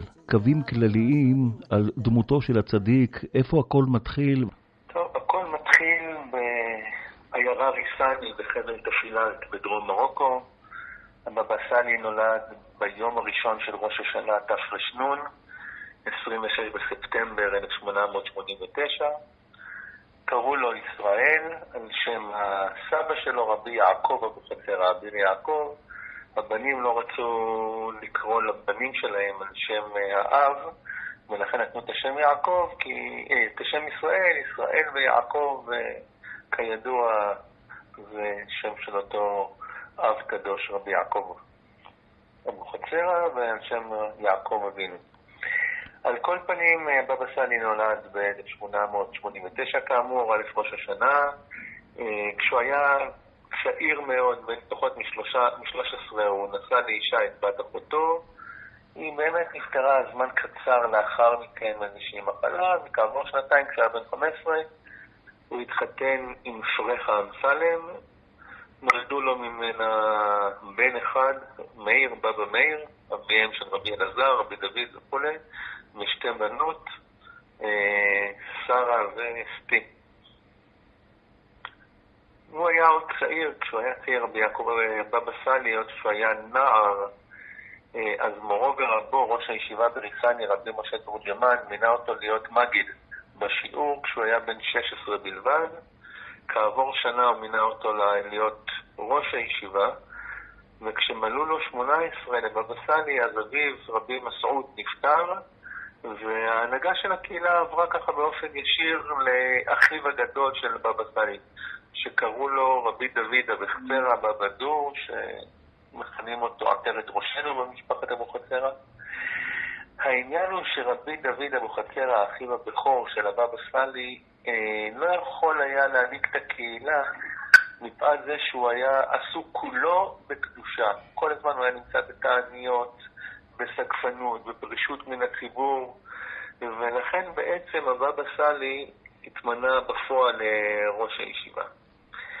עוד יותר מכך, ב-1919 רבי דוד אבוחצירא, זכר צדיק וקדוש לברכה, הוצא להורג על ידי המושל הברברי, ובבא סאלי תפס בפועל את מקומו כרב המחוז של תפילת, חבל תפילת, אזור ריסני. אנחנו מדברים על משפחה שהיא חיה באיזושהי סקפנות מסוימת, אולי יותר מהרגיל? ההנהגה הקבלית ביהדות מרוקו בסוף של המאה ה-19, החצי הראשון של המאה ה-20, היה שרבים מהמקובלים באותה תקופה נהגו בצורת סקפנות. זה מייחד דווקא את המקובלים יותר, פחות את ההנהגה הרבנית בערים הגדולות. ובעיקר בעיירות ובכפרים, הדרך הסקפנית של המקובלים. יש לנו חבורה שלמה באותו הדור של תחילת המאה ה-20, של סקפנים גדולים כמו רבי שלמה בן חמו, שהיה בחבל מוגמז' והוא היה סקפן גדול עם תלמידיו, וגם הוא עצמותיו הועלו לארץ בשנות האלפיים. וחבורה כזו של סקפנים, של רבנים שהסתפקו במועט, רבי יעקב אבוחצירא עצמו גם כן היה מסתגף, אוכל במועט, על רבי מסעוד דווקא היה יותר בהנהגה הרבנית, אבל בין בניו של רבי מסעוד, בבא סאלי, התחיל את חייו באמת כאדם שעוסק בקדושה. עוד כשהוא היה ילד, אביו אמר לו בוא תהיה בתוך חברה קדישא, כי הוא היה בן תשע. הוא אמר לו תתחיל לעבוד עם חברה קדישא כדי להכיר את מעגל החיים כולו, לא רק את המשחקים של הילדים, אפילו את, את ענייני הקבורה. ובבא סאלי עוד מגיל צעיר הוא היה צם, צום שבמרוקו נקרא שתיים. צום שמתחילים אותו במוצאי שבת ומסיימים אותו בקידוש של יום שישי. פעם בשנה הוא היה עושה את הצום הזה, בדרך כלל בשבוע של... בחודש אלול, הוא היה צם את הצום הזה כדי לכפר את העוונות. רבבא סאלי באמת, עוד מגיל צעיר, הוא ניסה ללכת בדרכי אחיו שנרצח. ב-1923, כשהוא היה יחסית צעיר, הוא הגיע לארץ, לארץ ישראל בפעם הראשונה כדי להדפיס את הכתבים של אחיו, רבי דוד. הוא ביקר במקומות קדושים בארץ. התפלפל בענייני קבלה עם מקובלי ירושלים. וכשהוא חזר כעבור שנה למרוקו, הוא התמנה באופן רשמי לרב הראשי של הרפוד, של אה, מחוז אה, תפיללת כולו. עשר שנים אחר כך הוא עוד פעם מגיע לארץ בפעם השנייה, ב-1933, הפעם מתוך רצון להשתקע בארץ, לחיות בארץ, הוא מתיישב בירושלים, ושוב פעם הוא מקבל איגרת ממורו ורבו רבי משה תורג'מן, שאומר לו, תחזור למרוקו. חוזר למרוקו, חוזר לתפקידים הקודמים שלו. הפעם כשהוא חוזר להרפוד, הוא נושא אישה שנייה, את מרים לבית אמסלם. היא לא קרובת משפחה של האישה הראשונה, שגם היא נקראת אה, אמסלם, לא פרחה אמסלם, אלא אישה אחרת בשם מרים אמסלם. ונולדים לו ממנה בנו ברוך הבבא ברוך, והבנות שלו אביגיל ופנינה ואלינה. וככה הוא נשאר בהנהגה שם במרוקו במשך עוד שנים רבות. ואנחנו מגיעים כעבור עשר שנים נוספות, כמה, לאחר קום המדינה, אחיו הצעיר הבבא חכי עולה לארץ, מתמנה לרב של רמלה, חבר מועצות הרבנים הארצית, ובעקבותיו גם הבבא סאלי מחליט לעלות לארץ. הוא ממנה בתשי"א ב-51 את בנו רבי מאיר לעמוד בראש הישיבה, להיות הרב של הרפוד, והוא עולה עם רעייתו ועם ילדיו לארץ. כעבור עשרה חודשים הוא יורד באופן מפתיע לצרפת, שם הוא חי בבית תלמידו יחיא שטרית עשרה חודשים, וחוזר לארץ בתשי"ג 53. הוא נמצא קצת בירושלים ומחליט שוב פעם לחזור למרוקו. הוא כנראה מחליט לחזור למרוקו, ההשערה היא שבבא סאלי עוזב את הארץ, כי חכמי ארץ ישראל לחצו עליו לקבל את משרת הראשון לציון, שהתפנתה לאחר מותו של הרב בן ציון מאיר חי עוזיאל, זכר צדיק וקדוש לברכה. לברכה, הוא לא רצה, הוא לא רצה לקבל את ההנהגה הרבנית בארץ ישראל, ולכן הוא הולך למרוקו, הוא חוזר להרפוד, אבל הוא לא מקבל שם חזרה את התפקיד. דוקטור דנינו, מה הסיבה שהוא לא מקבל את תפקיד הראשון לציון, הרב הראשי לישראל? הוא לא רוצה לקבל את התפקיד הזה. הבבא סאלי עוסק במיוחד, ולאחר שהוא הגיע לארץ, ב-1953, כשהוא נמצא בארץ, הוא כבר בן, הוא כבר בן, ארבע, בן 64, לא בחור צעיר, מה שנקרא. הוא בן 64, ההנהגה של ראש ישיבה וההנהגה של, של רבנות כבר נמצאת אצל הבן שלו כמה שנים, והוא יותר ויותר מתעמק בתורת הקבלה. והוא יודע שאם הוא יקבל הנהגה רבנית רשמית של רב ראשי ראשון לציון בארץ, זה המון טקסים וזה המון ממלכתיות עם בן גוריון ראש הממשלה, ולהשתתף בכל מיני טקסים ולהיות בצורה דיפלומטית עם כל מיני, וזה לא מתאים לעולם הרוחני שלו. הוא רוצה להקדיש את כל כולו לשתי משימות עיקריות. משימה אחת של לימוד קבלה, אבל המשימה השנייה היא הרבה יותר חשובה מבחינתו. כשבבא סאלי היה צעיר, התגלה אליו בחלום הסבא שלו, אביר יעקב, ואמר לו משפט קצר, בך יברך ישראל. ואתה, רבי ישראל אבוחצירא, צריך לברך את עם ישראל. זאת המשימה הראשונה שלך בחיים. לברך את עם ישראל, כי הברכות שלך יתקבלו אצל הקדוש ברוך הוא. ולכן כל מה שעליך, לא כל מה שעליך לעשות, אבל משימה חשובה מאוד שלך היא לקבל ברכות. ולכן הבבא סאלי, כשהוא נמצא בארץ, כשהוא חוזר לארץ, רבים מיהודי מרוקו פונים אליו שיברך אותם. כמו שהם פנו לפני כן לרבנים ולמקובלים ומאות וכל מיני דברים כאלה, הם פנו לרבנים בארץ שיברכו אותם, אבל הדמות של בבא סאלי, בנקודה הזאת הוא התייחד מיתר המקובלים בארץ בזה שבאופן רשמי הוא אמר, אני תפקידי לברך אתכם. כמו שאתה אומר, הוא מוותר על משרת הראשון לציון, הרב הראשי לישראל, אבל לא הרבה יודעים שהבבא סאלי, חוץ מהיותו מקובל, הוא היה גם ראש אבות בתי הדין והוא בעצם תלמיד חכם גדול, הוא דיין. אולי תיגע בנקודה הזאת של עולם הדיינות. בהחלט. קודם כל אני הקדמתי ואמרתי כשתיארתי את דמותו, שכשהוא היה בן 16 הוא כבר מונה להיות ממלא מקום ראש הישיבה. רבי משה תורג'מן. וכשהוא היה בן 18, הוא כבר מונה לעמוד בראש הישיבה. כשהוא היה בשנת 1919, הוא היה בן 30 שנה, הוא מונה לרב של כל המחוז של חבל תפילת, והוא מונה לדיין ולאב בית הדין של המחוז. הוא עסק המון המון בענייני פסיקה, בענייני דיינות, הוא היה אב בית הדין במחוז שלו.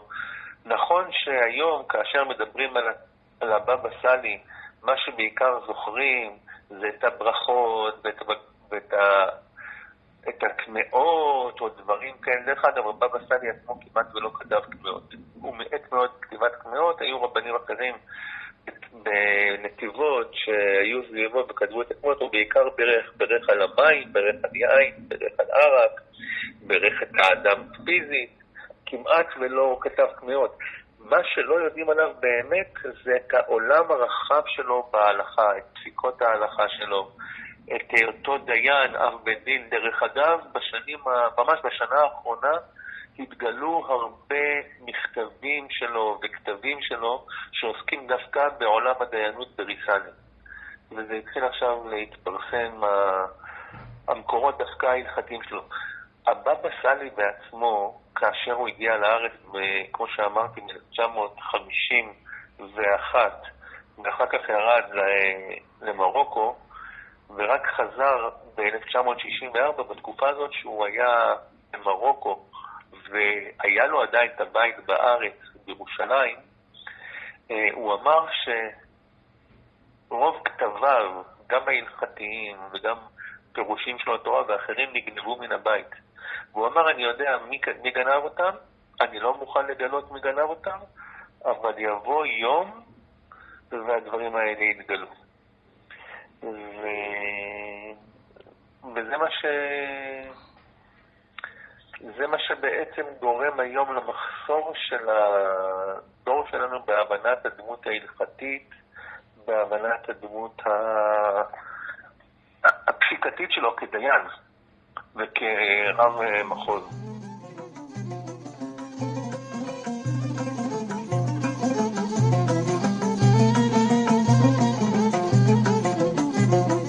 أشمعوني الشي خوت صفات المقبولة. بيت كنسيتها آري كانت شبعين عم مقفولة. اللي كان يدخل كان يموت. جاب بصلي وحلها يجي المشيح بالجيخوت تصدق نور عياني المشي نتيبون ضج معك عبيني نزور بابا صالي من غيره ما يداويني.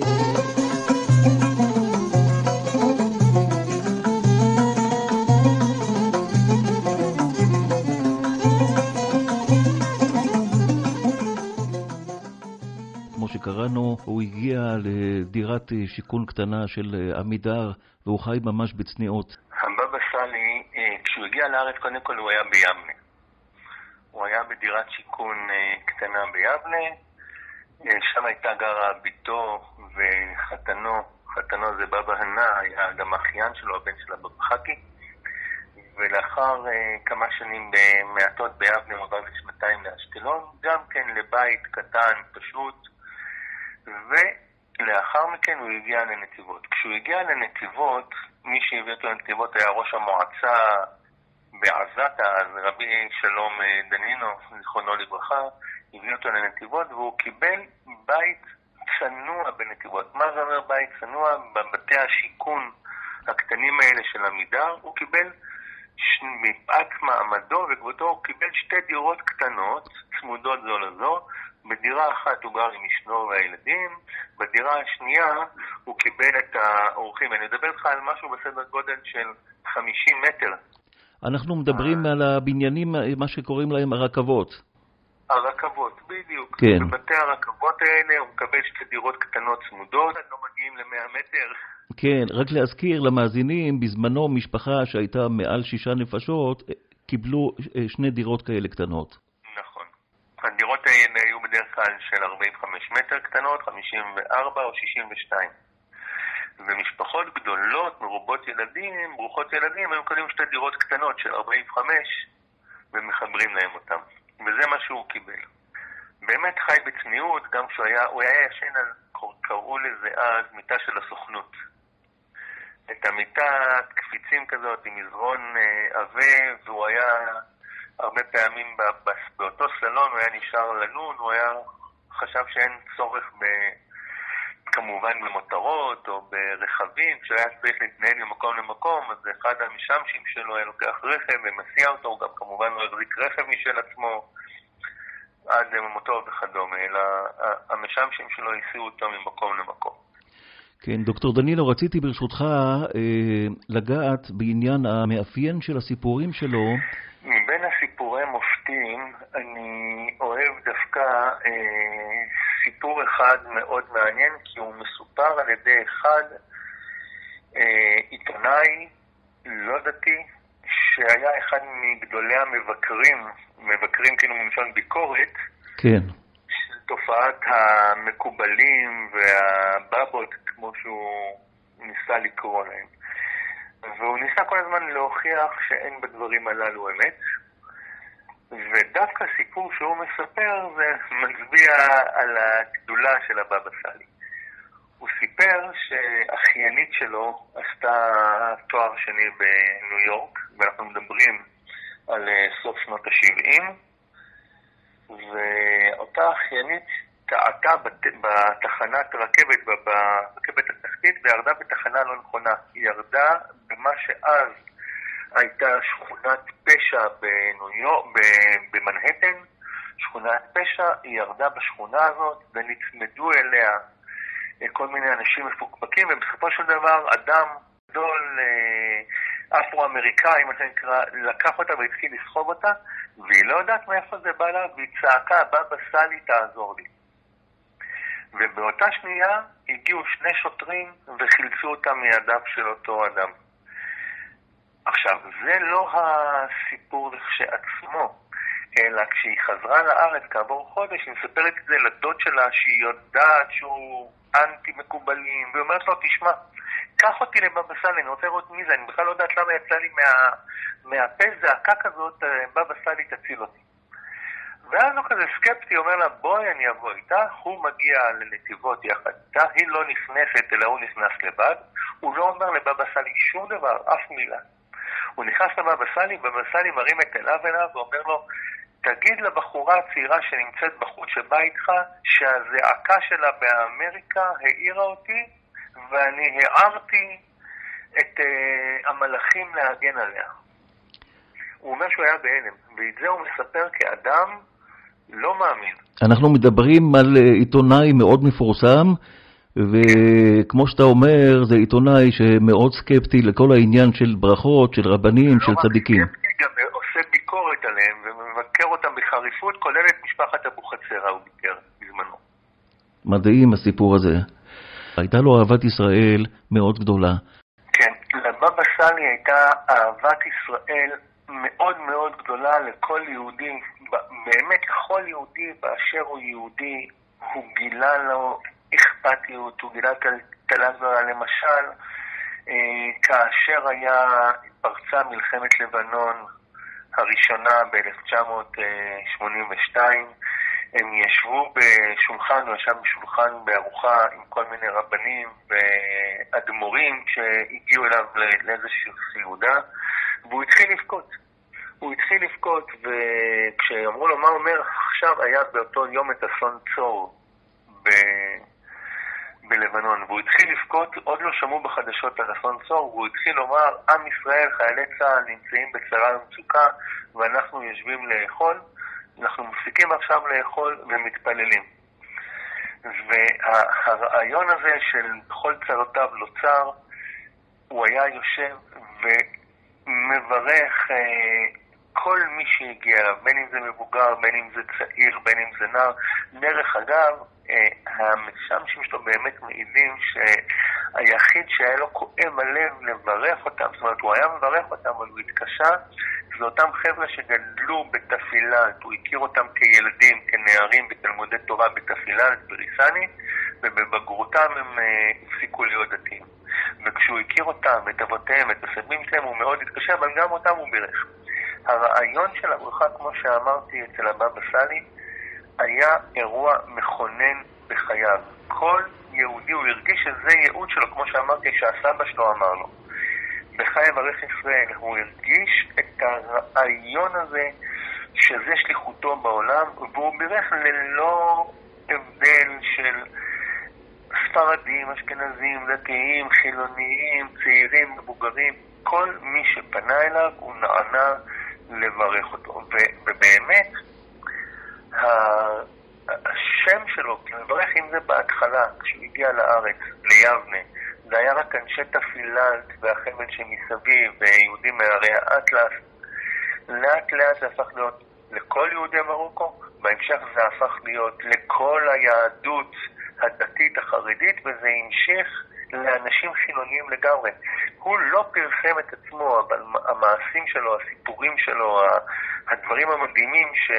שקרו לאנשים שאותם הוא בירך, עשו את, ה... עשו את השם הזה, באמת אנחנו מוצאים ספרדים ואשכנזים, חר... ליטאים וחסידים שמגיעים אליו כדי לקבל את הברכות שלו. דרך אגב, אני אומר עוד מילה אחת לגבי המים, כי הרבה לא מכירים את זה עליו לברך. כאילו, מה, מה זה הרעיון הזה בכלל לברך על בקבוק מים או על בקבוק ערק? הרעיון הזה לקוח מדבר אחר. במרוקו היה מאוד מאוד מקובל לעשות זיארה, עלייה לרגל לקברי קדושים. עכשיו, להגיע, לא משנה אם זה רבי עמרם בן דיואן, או שזה רבי דוד ומשה, המון המון צדיקים שהיו גבורים במרוקו במקומות שונים, אבל בעידן בטאביה, לא משנה, המון המון אנשים שהיו גבורים במקומות שונים במרוקו, אנשים היו עולים אליהם לרגל. לא כולם יכולים לעלות לרגל. ומאחר שלא כולם יכולים ללכת ולהשקיע זמנים, כאשר היה מישהו מהכפר או מהעיר הולך לזיארה, לעלייה לרגל לקבר צדיקים, היו, היה מנהג של אנשים שלא יכלו להגיע, היו אומרים לו, תעשה לנו טובה, תיקח בקבוק של מים או בקבוק של ערק, תניח על הקבר של הצדיק ותתפלל עלינו. כשהבקבוק הזה מונח על הקבר של הצדיק, תתפלל עלינו. ואז כשאתה חוזר, תחזיר, תיקח את הבקבוק איתך ותביא לנו, וזה כאילו היינו שותפים בסעודת המצווה, כאילו היינו שותפים לעלייה לרגל. על אותו משקל בארץ, אנשים שהגיעו לבבא סאלי, לא כולם בשנות ה-60 וה-70 יכלו להגיע מחצור הגלילית לנתיבות. יום שלם. במיוחד אם אתה מבוגר, או איש מבוגר, או אישה מבוגרת. ולכן אנשים ביקשו שכשאתה מגיע לבבא סאלי, תבקש ממנו לברך על בקבוק מים או על בקבוק ערק, ואת הבקבוק הזה תביא אלינו, בדיוק כמו שהיה בזיארה מאות שנים במרוקו, שיברך על הבקבוק הזה עם ברכתו של הצדיק, שהוא מברך על הבקבוק ערק, במיוחד אם הוא אפילו פותח את הבקבוק ומוזג קצת לעצמו, ואת הבקבוק הזה תביא אלינו, אנחנו כאילו ביקרנו בביתו של הבבא סאלי וקיבלנו ישירות ממנו את הברכה. זה המקור של המנהג הזה. כשסיפרת על הסקפנות של הבבא סאלי, על העניין של אהבת ישראל גדולה, איך סדר היום שלו היה מתנהל? במרוקו זה לאו דווקא היה הבבא סאלי, אלא כמו שאמרתי, המקובלים ובריסני בישיבה שלו זה היה ככה, עוד הנהיג את זה אביו רבי מסעוד, ובבא סאלי הקפיד על כך כמעט כל ימי חייו, עד שהוא היה כבר קשיש מאוד כמובן. סדר היום, גם בלימוד הישיבה וגם הכל התחיל מוקדם מאוד בבוקר לפני הנץ בטבילה.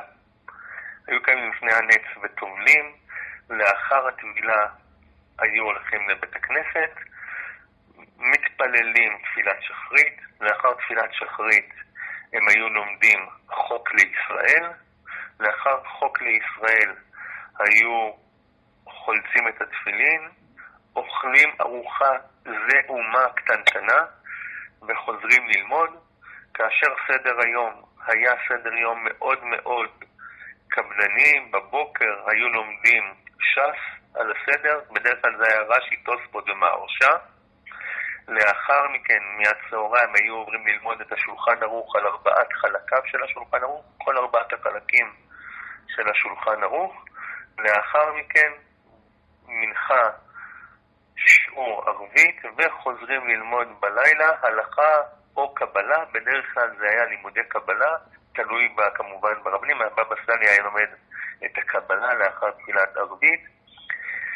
בלילה, מאוד מאוחר, אה, היה הולך לישון לשעה-שעתיים, קם לתיקון חצות, ולאחר תיקון חצות ממשיך ללמוד עוד קצת, ישן עוד שעתיים, ושוב פעם קם לטבילה במקווה לפני הנץ.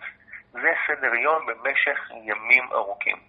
מעבר לכך, הבבא סאלי, שהוא היה גם בודק את הסכינים של השוחטים ונותן תעודות שחיטה לכל אנשי חבל תפילה, לכל המחוז שלו, אה, מגיל צעיר יחסית החליט שהוא מפסיק לאכול בשר.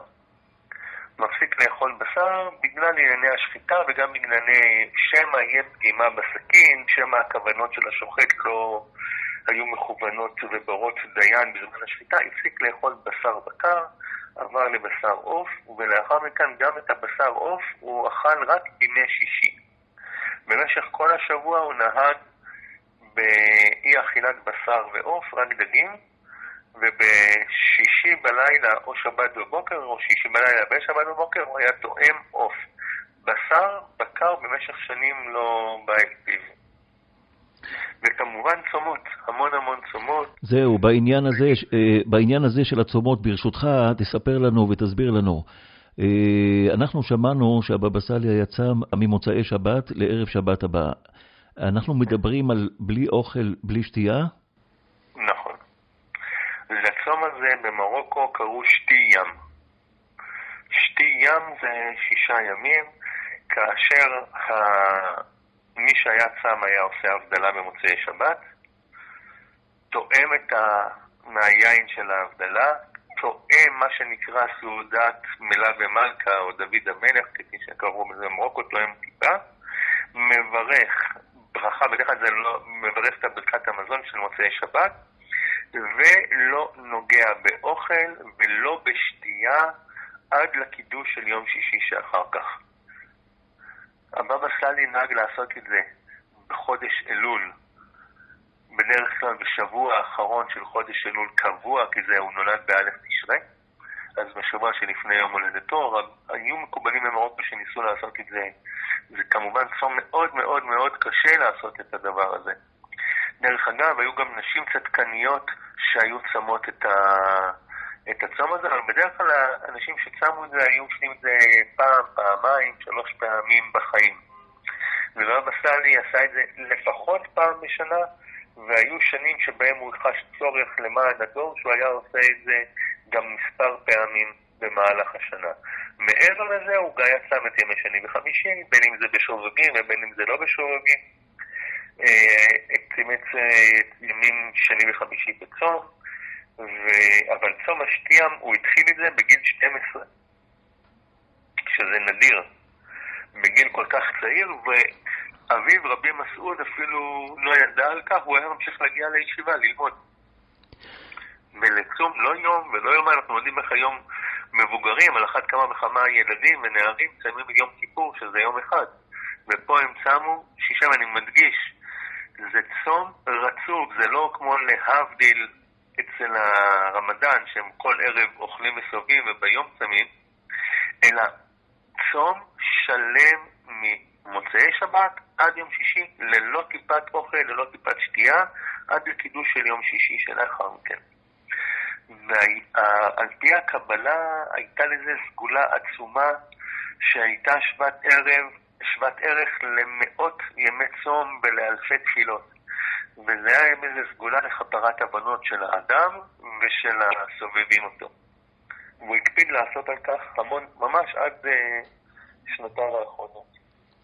ממה שאנחנו בעצם מבינים, הוא ביטל כמעט לגמרי את הרצונות של הגוף. נכון. בלהבדיל גם, עוד השפעה על ביטול רצון הגוף אפשר היה לראות בהפוך, מה שנקרא בהפוך על הפוך.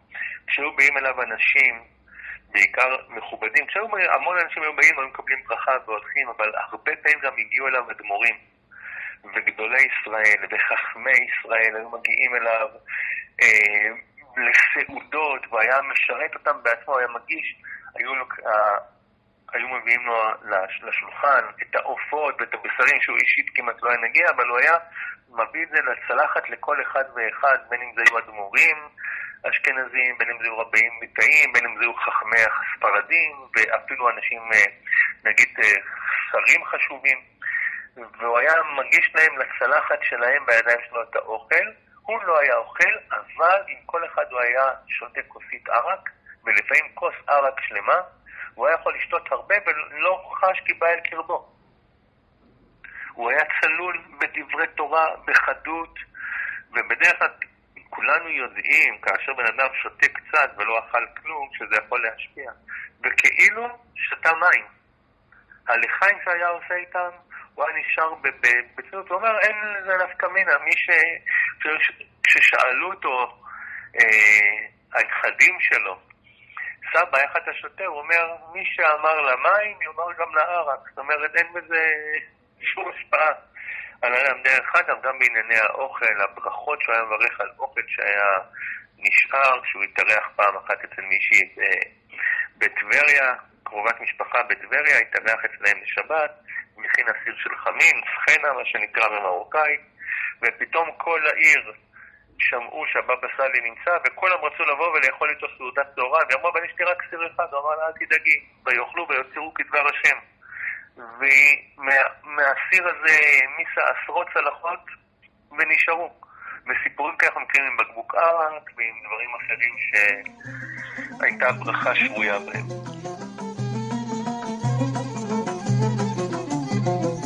واحد الطباح حروفه مسكين جاتو مصيبة حبوا يقطعوا له رجليه أجي وتشوفوا العجوبة. بابا صلي صرت عليه قال له ترجع بيت الشوبة قام كان يشطح على رجليه ويقول الصدق دواني. المشين ناكبوت دوج معاك عبيني. انزور ربي اسرائيل من غيره ما يداويني.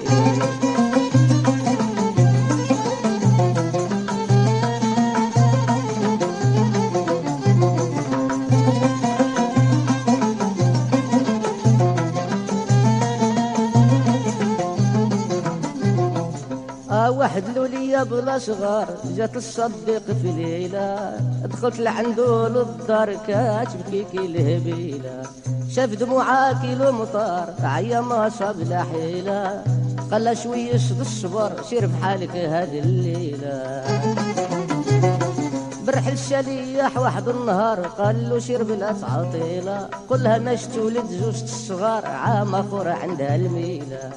ولدت جوج وليدات وبيسكوت بابا صالي يطلق حجام الوليات يفرحهم مولانا العالي. المشي نادي بوت دوج معاك عبيني انزور بابا صالي من غيره ما يداويني.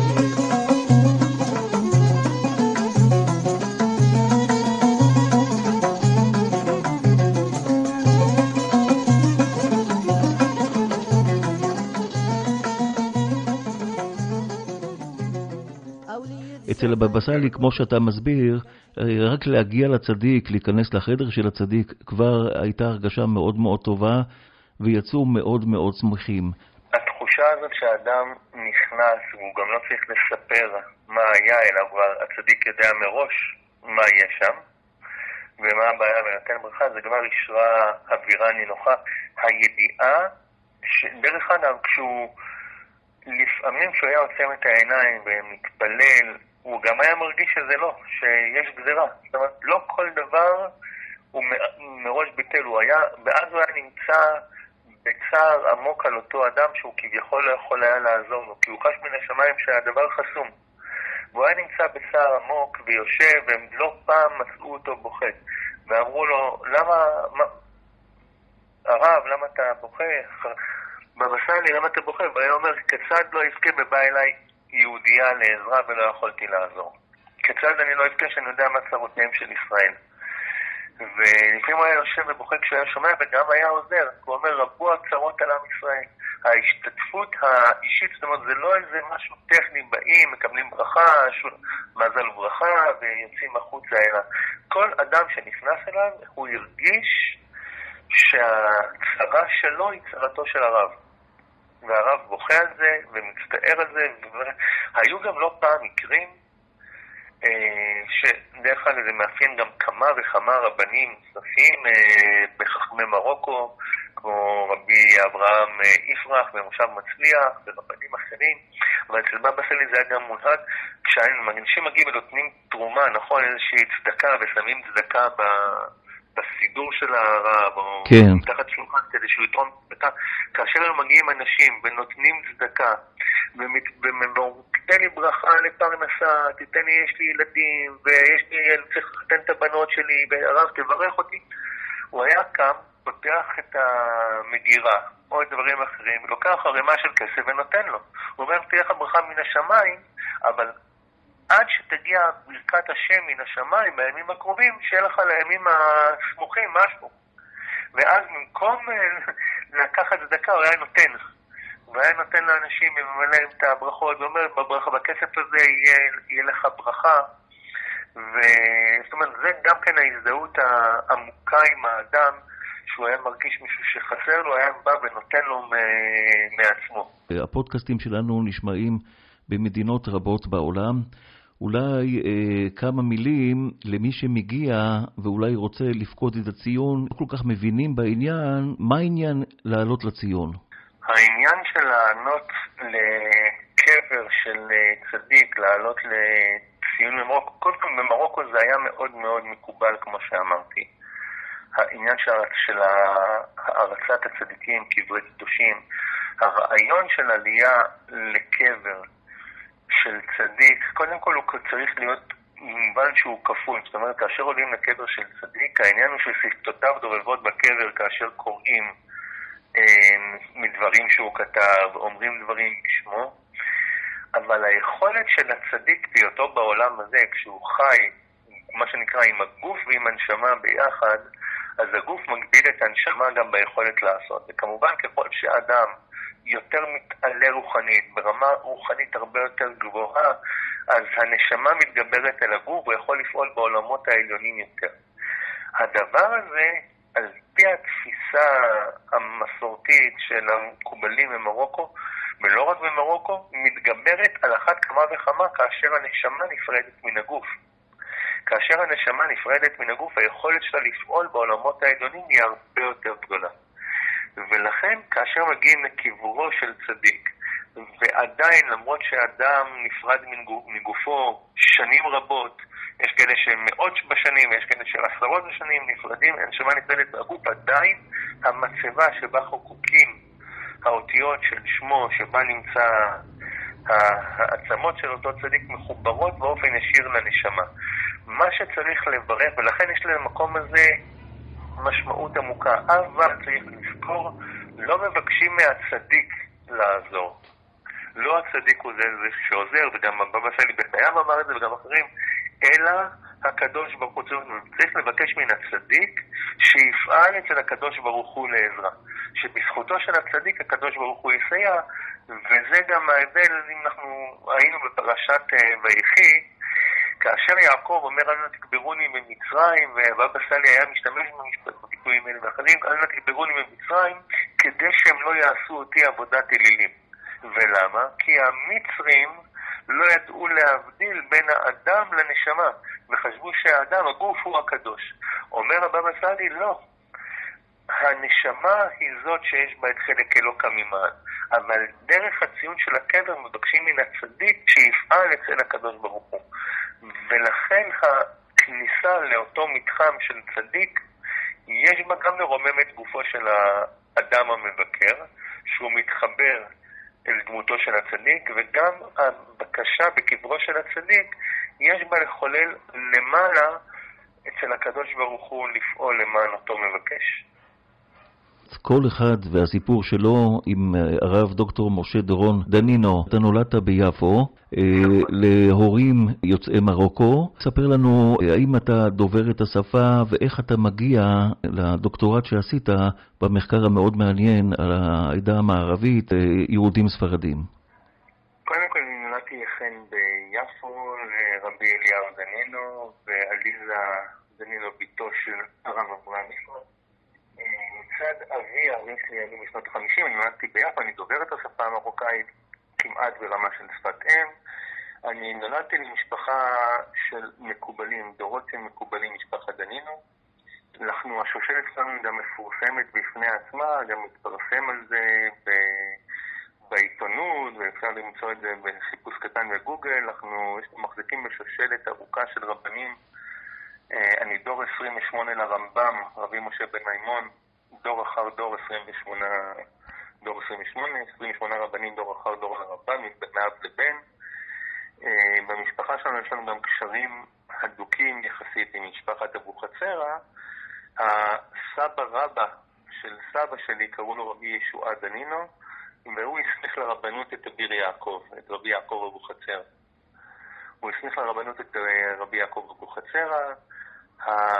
הדוד של הסבא שלי, רבי ישראל דנינו, היה חברותא של רבי מסעוד אבוחצירא, היה הסנדק של הבבא סאלי, לא רבי יצחק הדוד של הבבא סאלי, אלא הדוד אה, של הסבא שלי, רבי ישראל דנינו, היה זה של הסנדק. בנו, רבי אל-עזיז, שגר, זכר צדיק לברכה, רבי אל-עזיז דנינו, היה מקובל גדול מאוד בקריאת גת, הוא היה חבר נפש וקרוב מאוד לבבא סאלי עצמו, ויש לנו עוד קרבה, קרב, קרבה משפחתית וחברתית בינינו לבין משפחת אבוחצירא. הרעיון הזה של קבלה, אני נכדו של אה, רבי דוד דנינו בבא עידן, שהוא אחד מגדולי המקובלים במרוקו, והחיבור הזה לקבלה, למשפחה, לתרבות של מרוקו, גדלתי איתם אה, כילד. ולכן זה אך טבעי שגם את הדוקטורט שלי עשיתי על הקבלה אצל חכמי הספרדים, אצל מרוקו, אצל הספרדים וגם קהילות ספרדיות, ו... ומחקר על אה, משפחת אבוחצירא ועל אה, מקובלים בארץ ובחוץ לארץ, גם בדגש על משפחת אה, אבוחצירא לדורותיה. זה עניין ש... שמגיע עוד בשנים שבהם אני למדתי במוסדות, גם של חלקם האשכנזים, אבל תמיד השורש הספרדי היה מאוד אה, חזק אצלי. אני זוכר אפילו כשלמדתי בישיבת תל אביב, בתל אביב, במבחנים בהלכה, אז כשהיו אומרים מה ההלכה אומרת בזה, אני למדתי והבאתי את פסקת חכמי מרוקו, והייתי מצטט פסיקה של רבי יוסף מסעס ורבי שלום מסעס, כשהרבנים לא הבינו על מה אני מדבר אז, שנות ה-80, תחילת באמצע שנות ה-80, על מה אני מדבר, אבל כי הרוח הספרדית באמת בערה בי, גם כדוגמה מהבית, אבי ודודי היו במועצה הדתית בתל אביב שנים רבות, זיכרונם לברכה, וחיי הרוח לא היו זרים, והסיפורים על צדיקים זה היה חלק ממתכונת משפחתית ארוכת שנים. לפני חוכמה חדשה, שאדם לומד, יש לו פלוס גדול, שיש לו יראת שמיים קודם כל, אז אה, הרב דוקטור משה דורון דנינו, אולי תיגע בנקודה הזאת, כמי שנמצא הרבה מאוד זמן, גם בישיבות וגם בעולם האקדמי.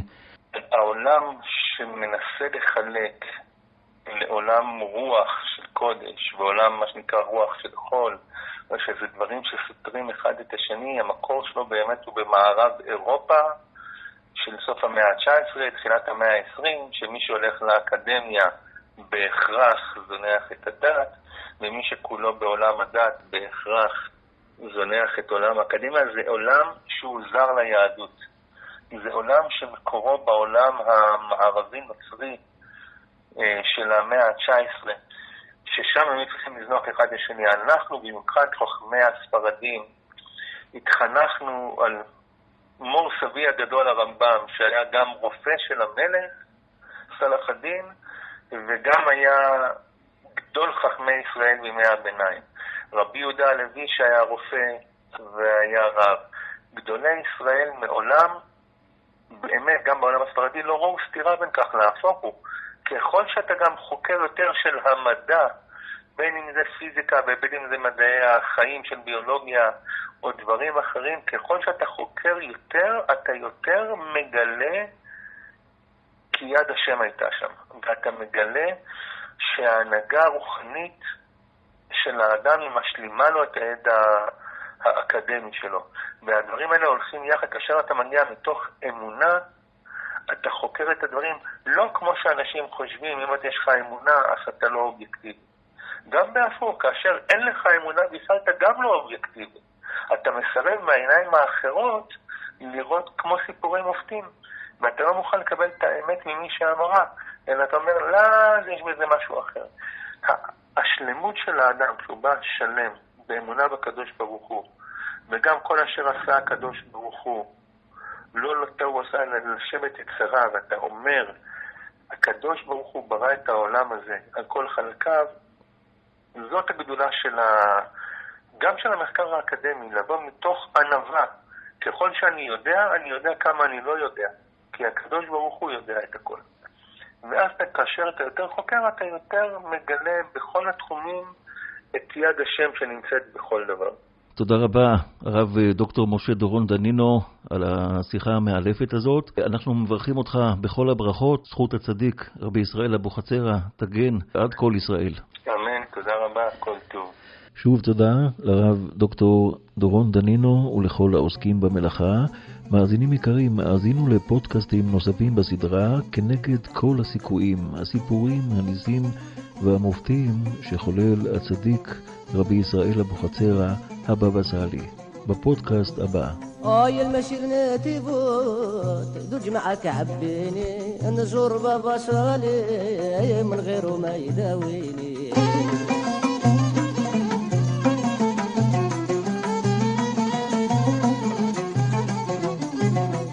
آي المشير تيفوت دوج معك عبيني أو نزور بابا صالي من غيره ما يداويني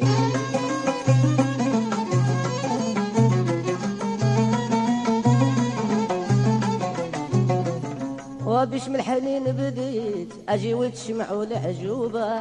نعاود لكم شريت. فنيتي بوت المحبوبة. عند الصديق مشيت. بابا سليم وللهيبة زرت قبر وبريت وبزفوت وداواني يا المسير ناتي بوت. دوج معك عبيني. أنا نزور بابا سالي من غيره ما يداويني.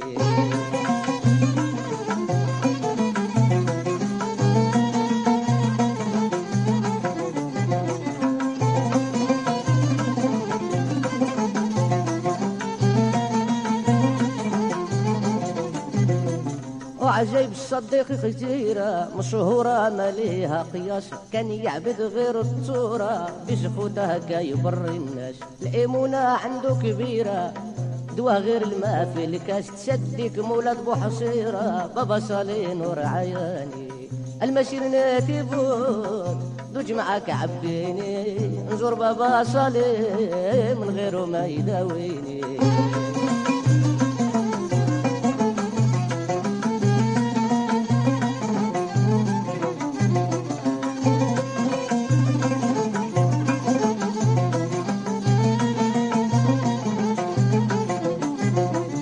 أسمعوا الشم والزيخوت صفات المقبولة. بيت كنيستها آري كانت شبعينة عم مقفولة. اللي كان يدخل كان يموت جاب بابا صالي وحلها. يجي المشيح بالزيخوت تصدق نور عياني. المشي نتيبون دوج معاك عبيني. نزور بابا صالي من غيره ما يداويني.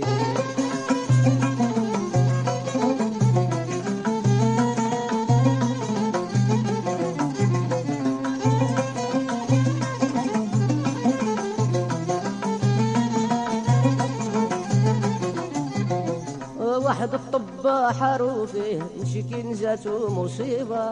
حبوا يقطعوا له رجليه أجي وتشوفوا العجوبة. بابا صالي صرت عليه قال له ترجع بيت الشوبة قام كاي يشطح على رجليه ويقول الصدق دواني. المشي نادي بود دوج معاك عبيني. انزور ربي إسرائيل من غيره ما يداويني.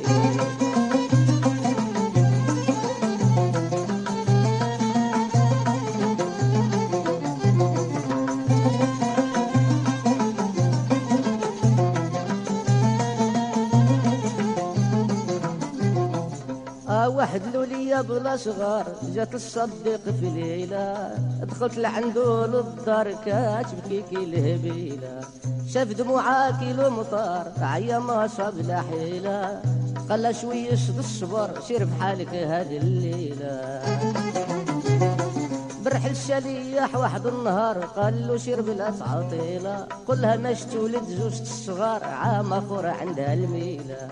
ولدت جوج وليدات وبيسكت بابا صالي يطلق حجام الوليات يفرحهم مولانا العالي. المشي نادي بوت دوج معاك عبيني انزور بابا صالي من غيره ما يداويني.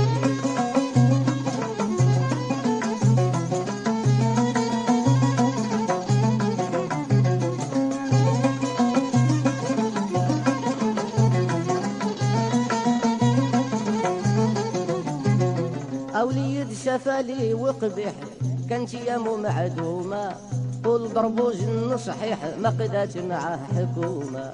بركو سيدنا ردو مليح رجع بيت شوفا شليمة. فليشي با ولا كايشيح بابا صالي دواني.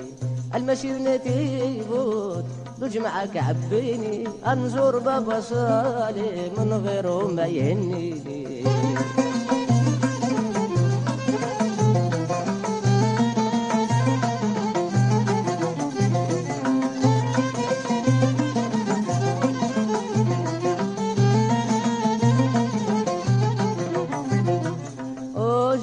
المغبونة كتبكي لبابا صالي جابت بنيتها من حونة قالت شمعوا واش زورالي عيت نداويها الحجينة ولا شي طبيب قدالي لو كان ما تلين تهنى وفكني يا بابا صالي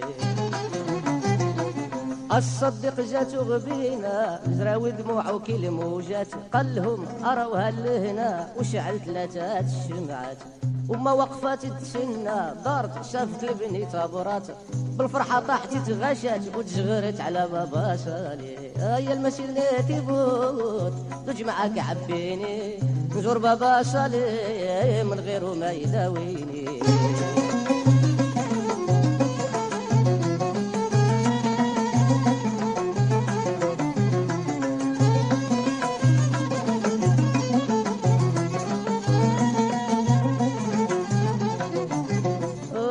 أبيض اللي هد الصحراء أبيض اللي كان في دارو. في المشهورة ويشعد من كان جارو تفي ليلة بلاد الطورة يشعد من شاف خياله يفكم من كل ضرورة وأنا معاكم أخواني. المشي نتيبون دوج معاك عبيني. أنظر بابا صالي من غيره ما يداويني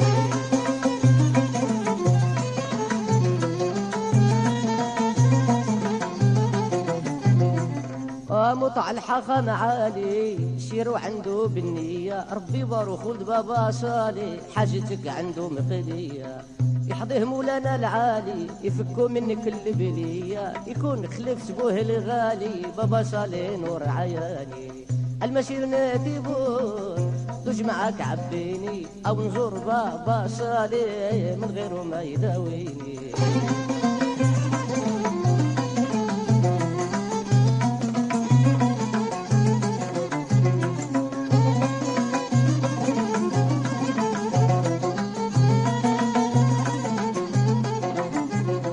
نظم القصيدة مشهور.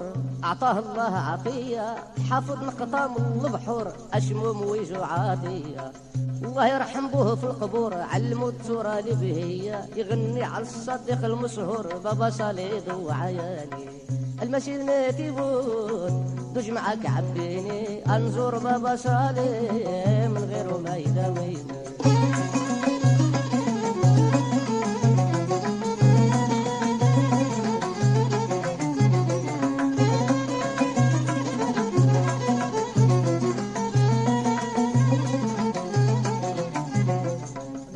بصفتي احضر ذاك النهار الهلولة ندي بوت قمت سافر راه طلبتك مقبولة.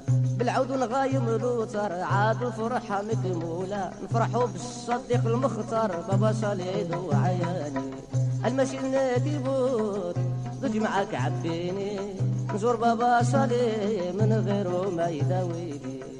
قضوا البطورة ومعاشم يا لا لا لا لا. قملوا ما تبني الشم يا لا لا لا لا. بينا بنتي بوت خامشم يا لا لا لا لا. زخارب أبو حصيرة وترت لا لا.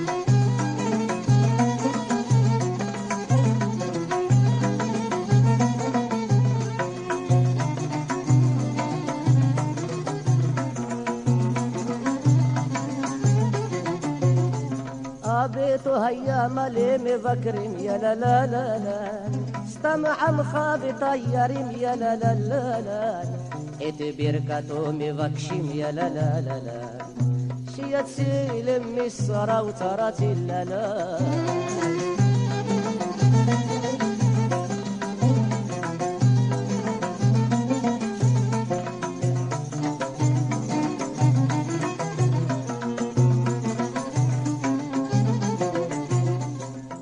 السبمي أدي دعيم يا لا لا لا لا. عوني لخولها عقومي يا لا لا لا لا. وملاليم قميتو ميم يا لا لا لا لا.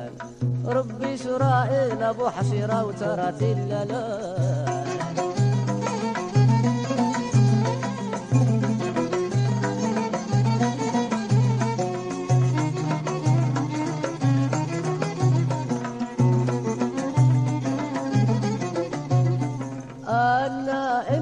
إمرت سنشمتو يا لا لا لا لا. بسم كبود من وحتو يا لا لا لا لا. عم تصدق مكيموتو يا لا لا لا لا. أشر جرع سميك الصورة وترات لا لا.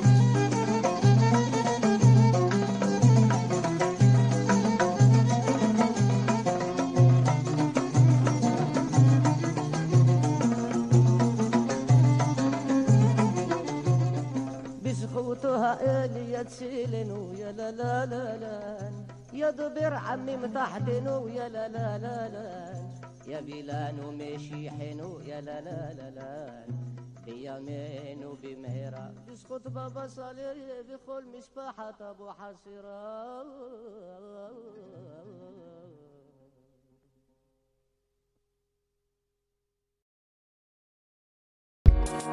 Thank you. Thank you.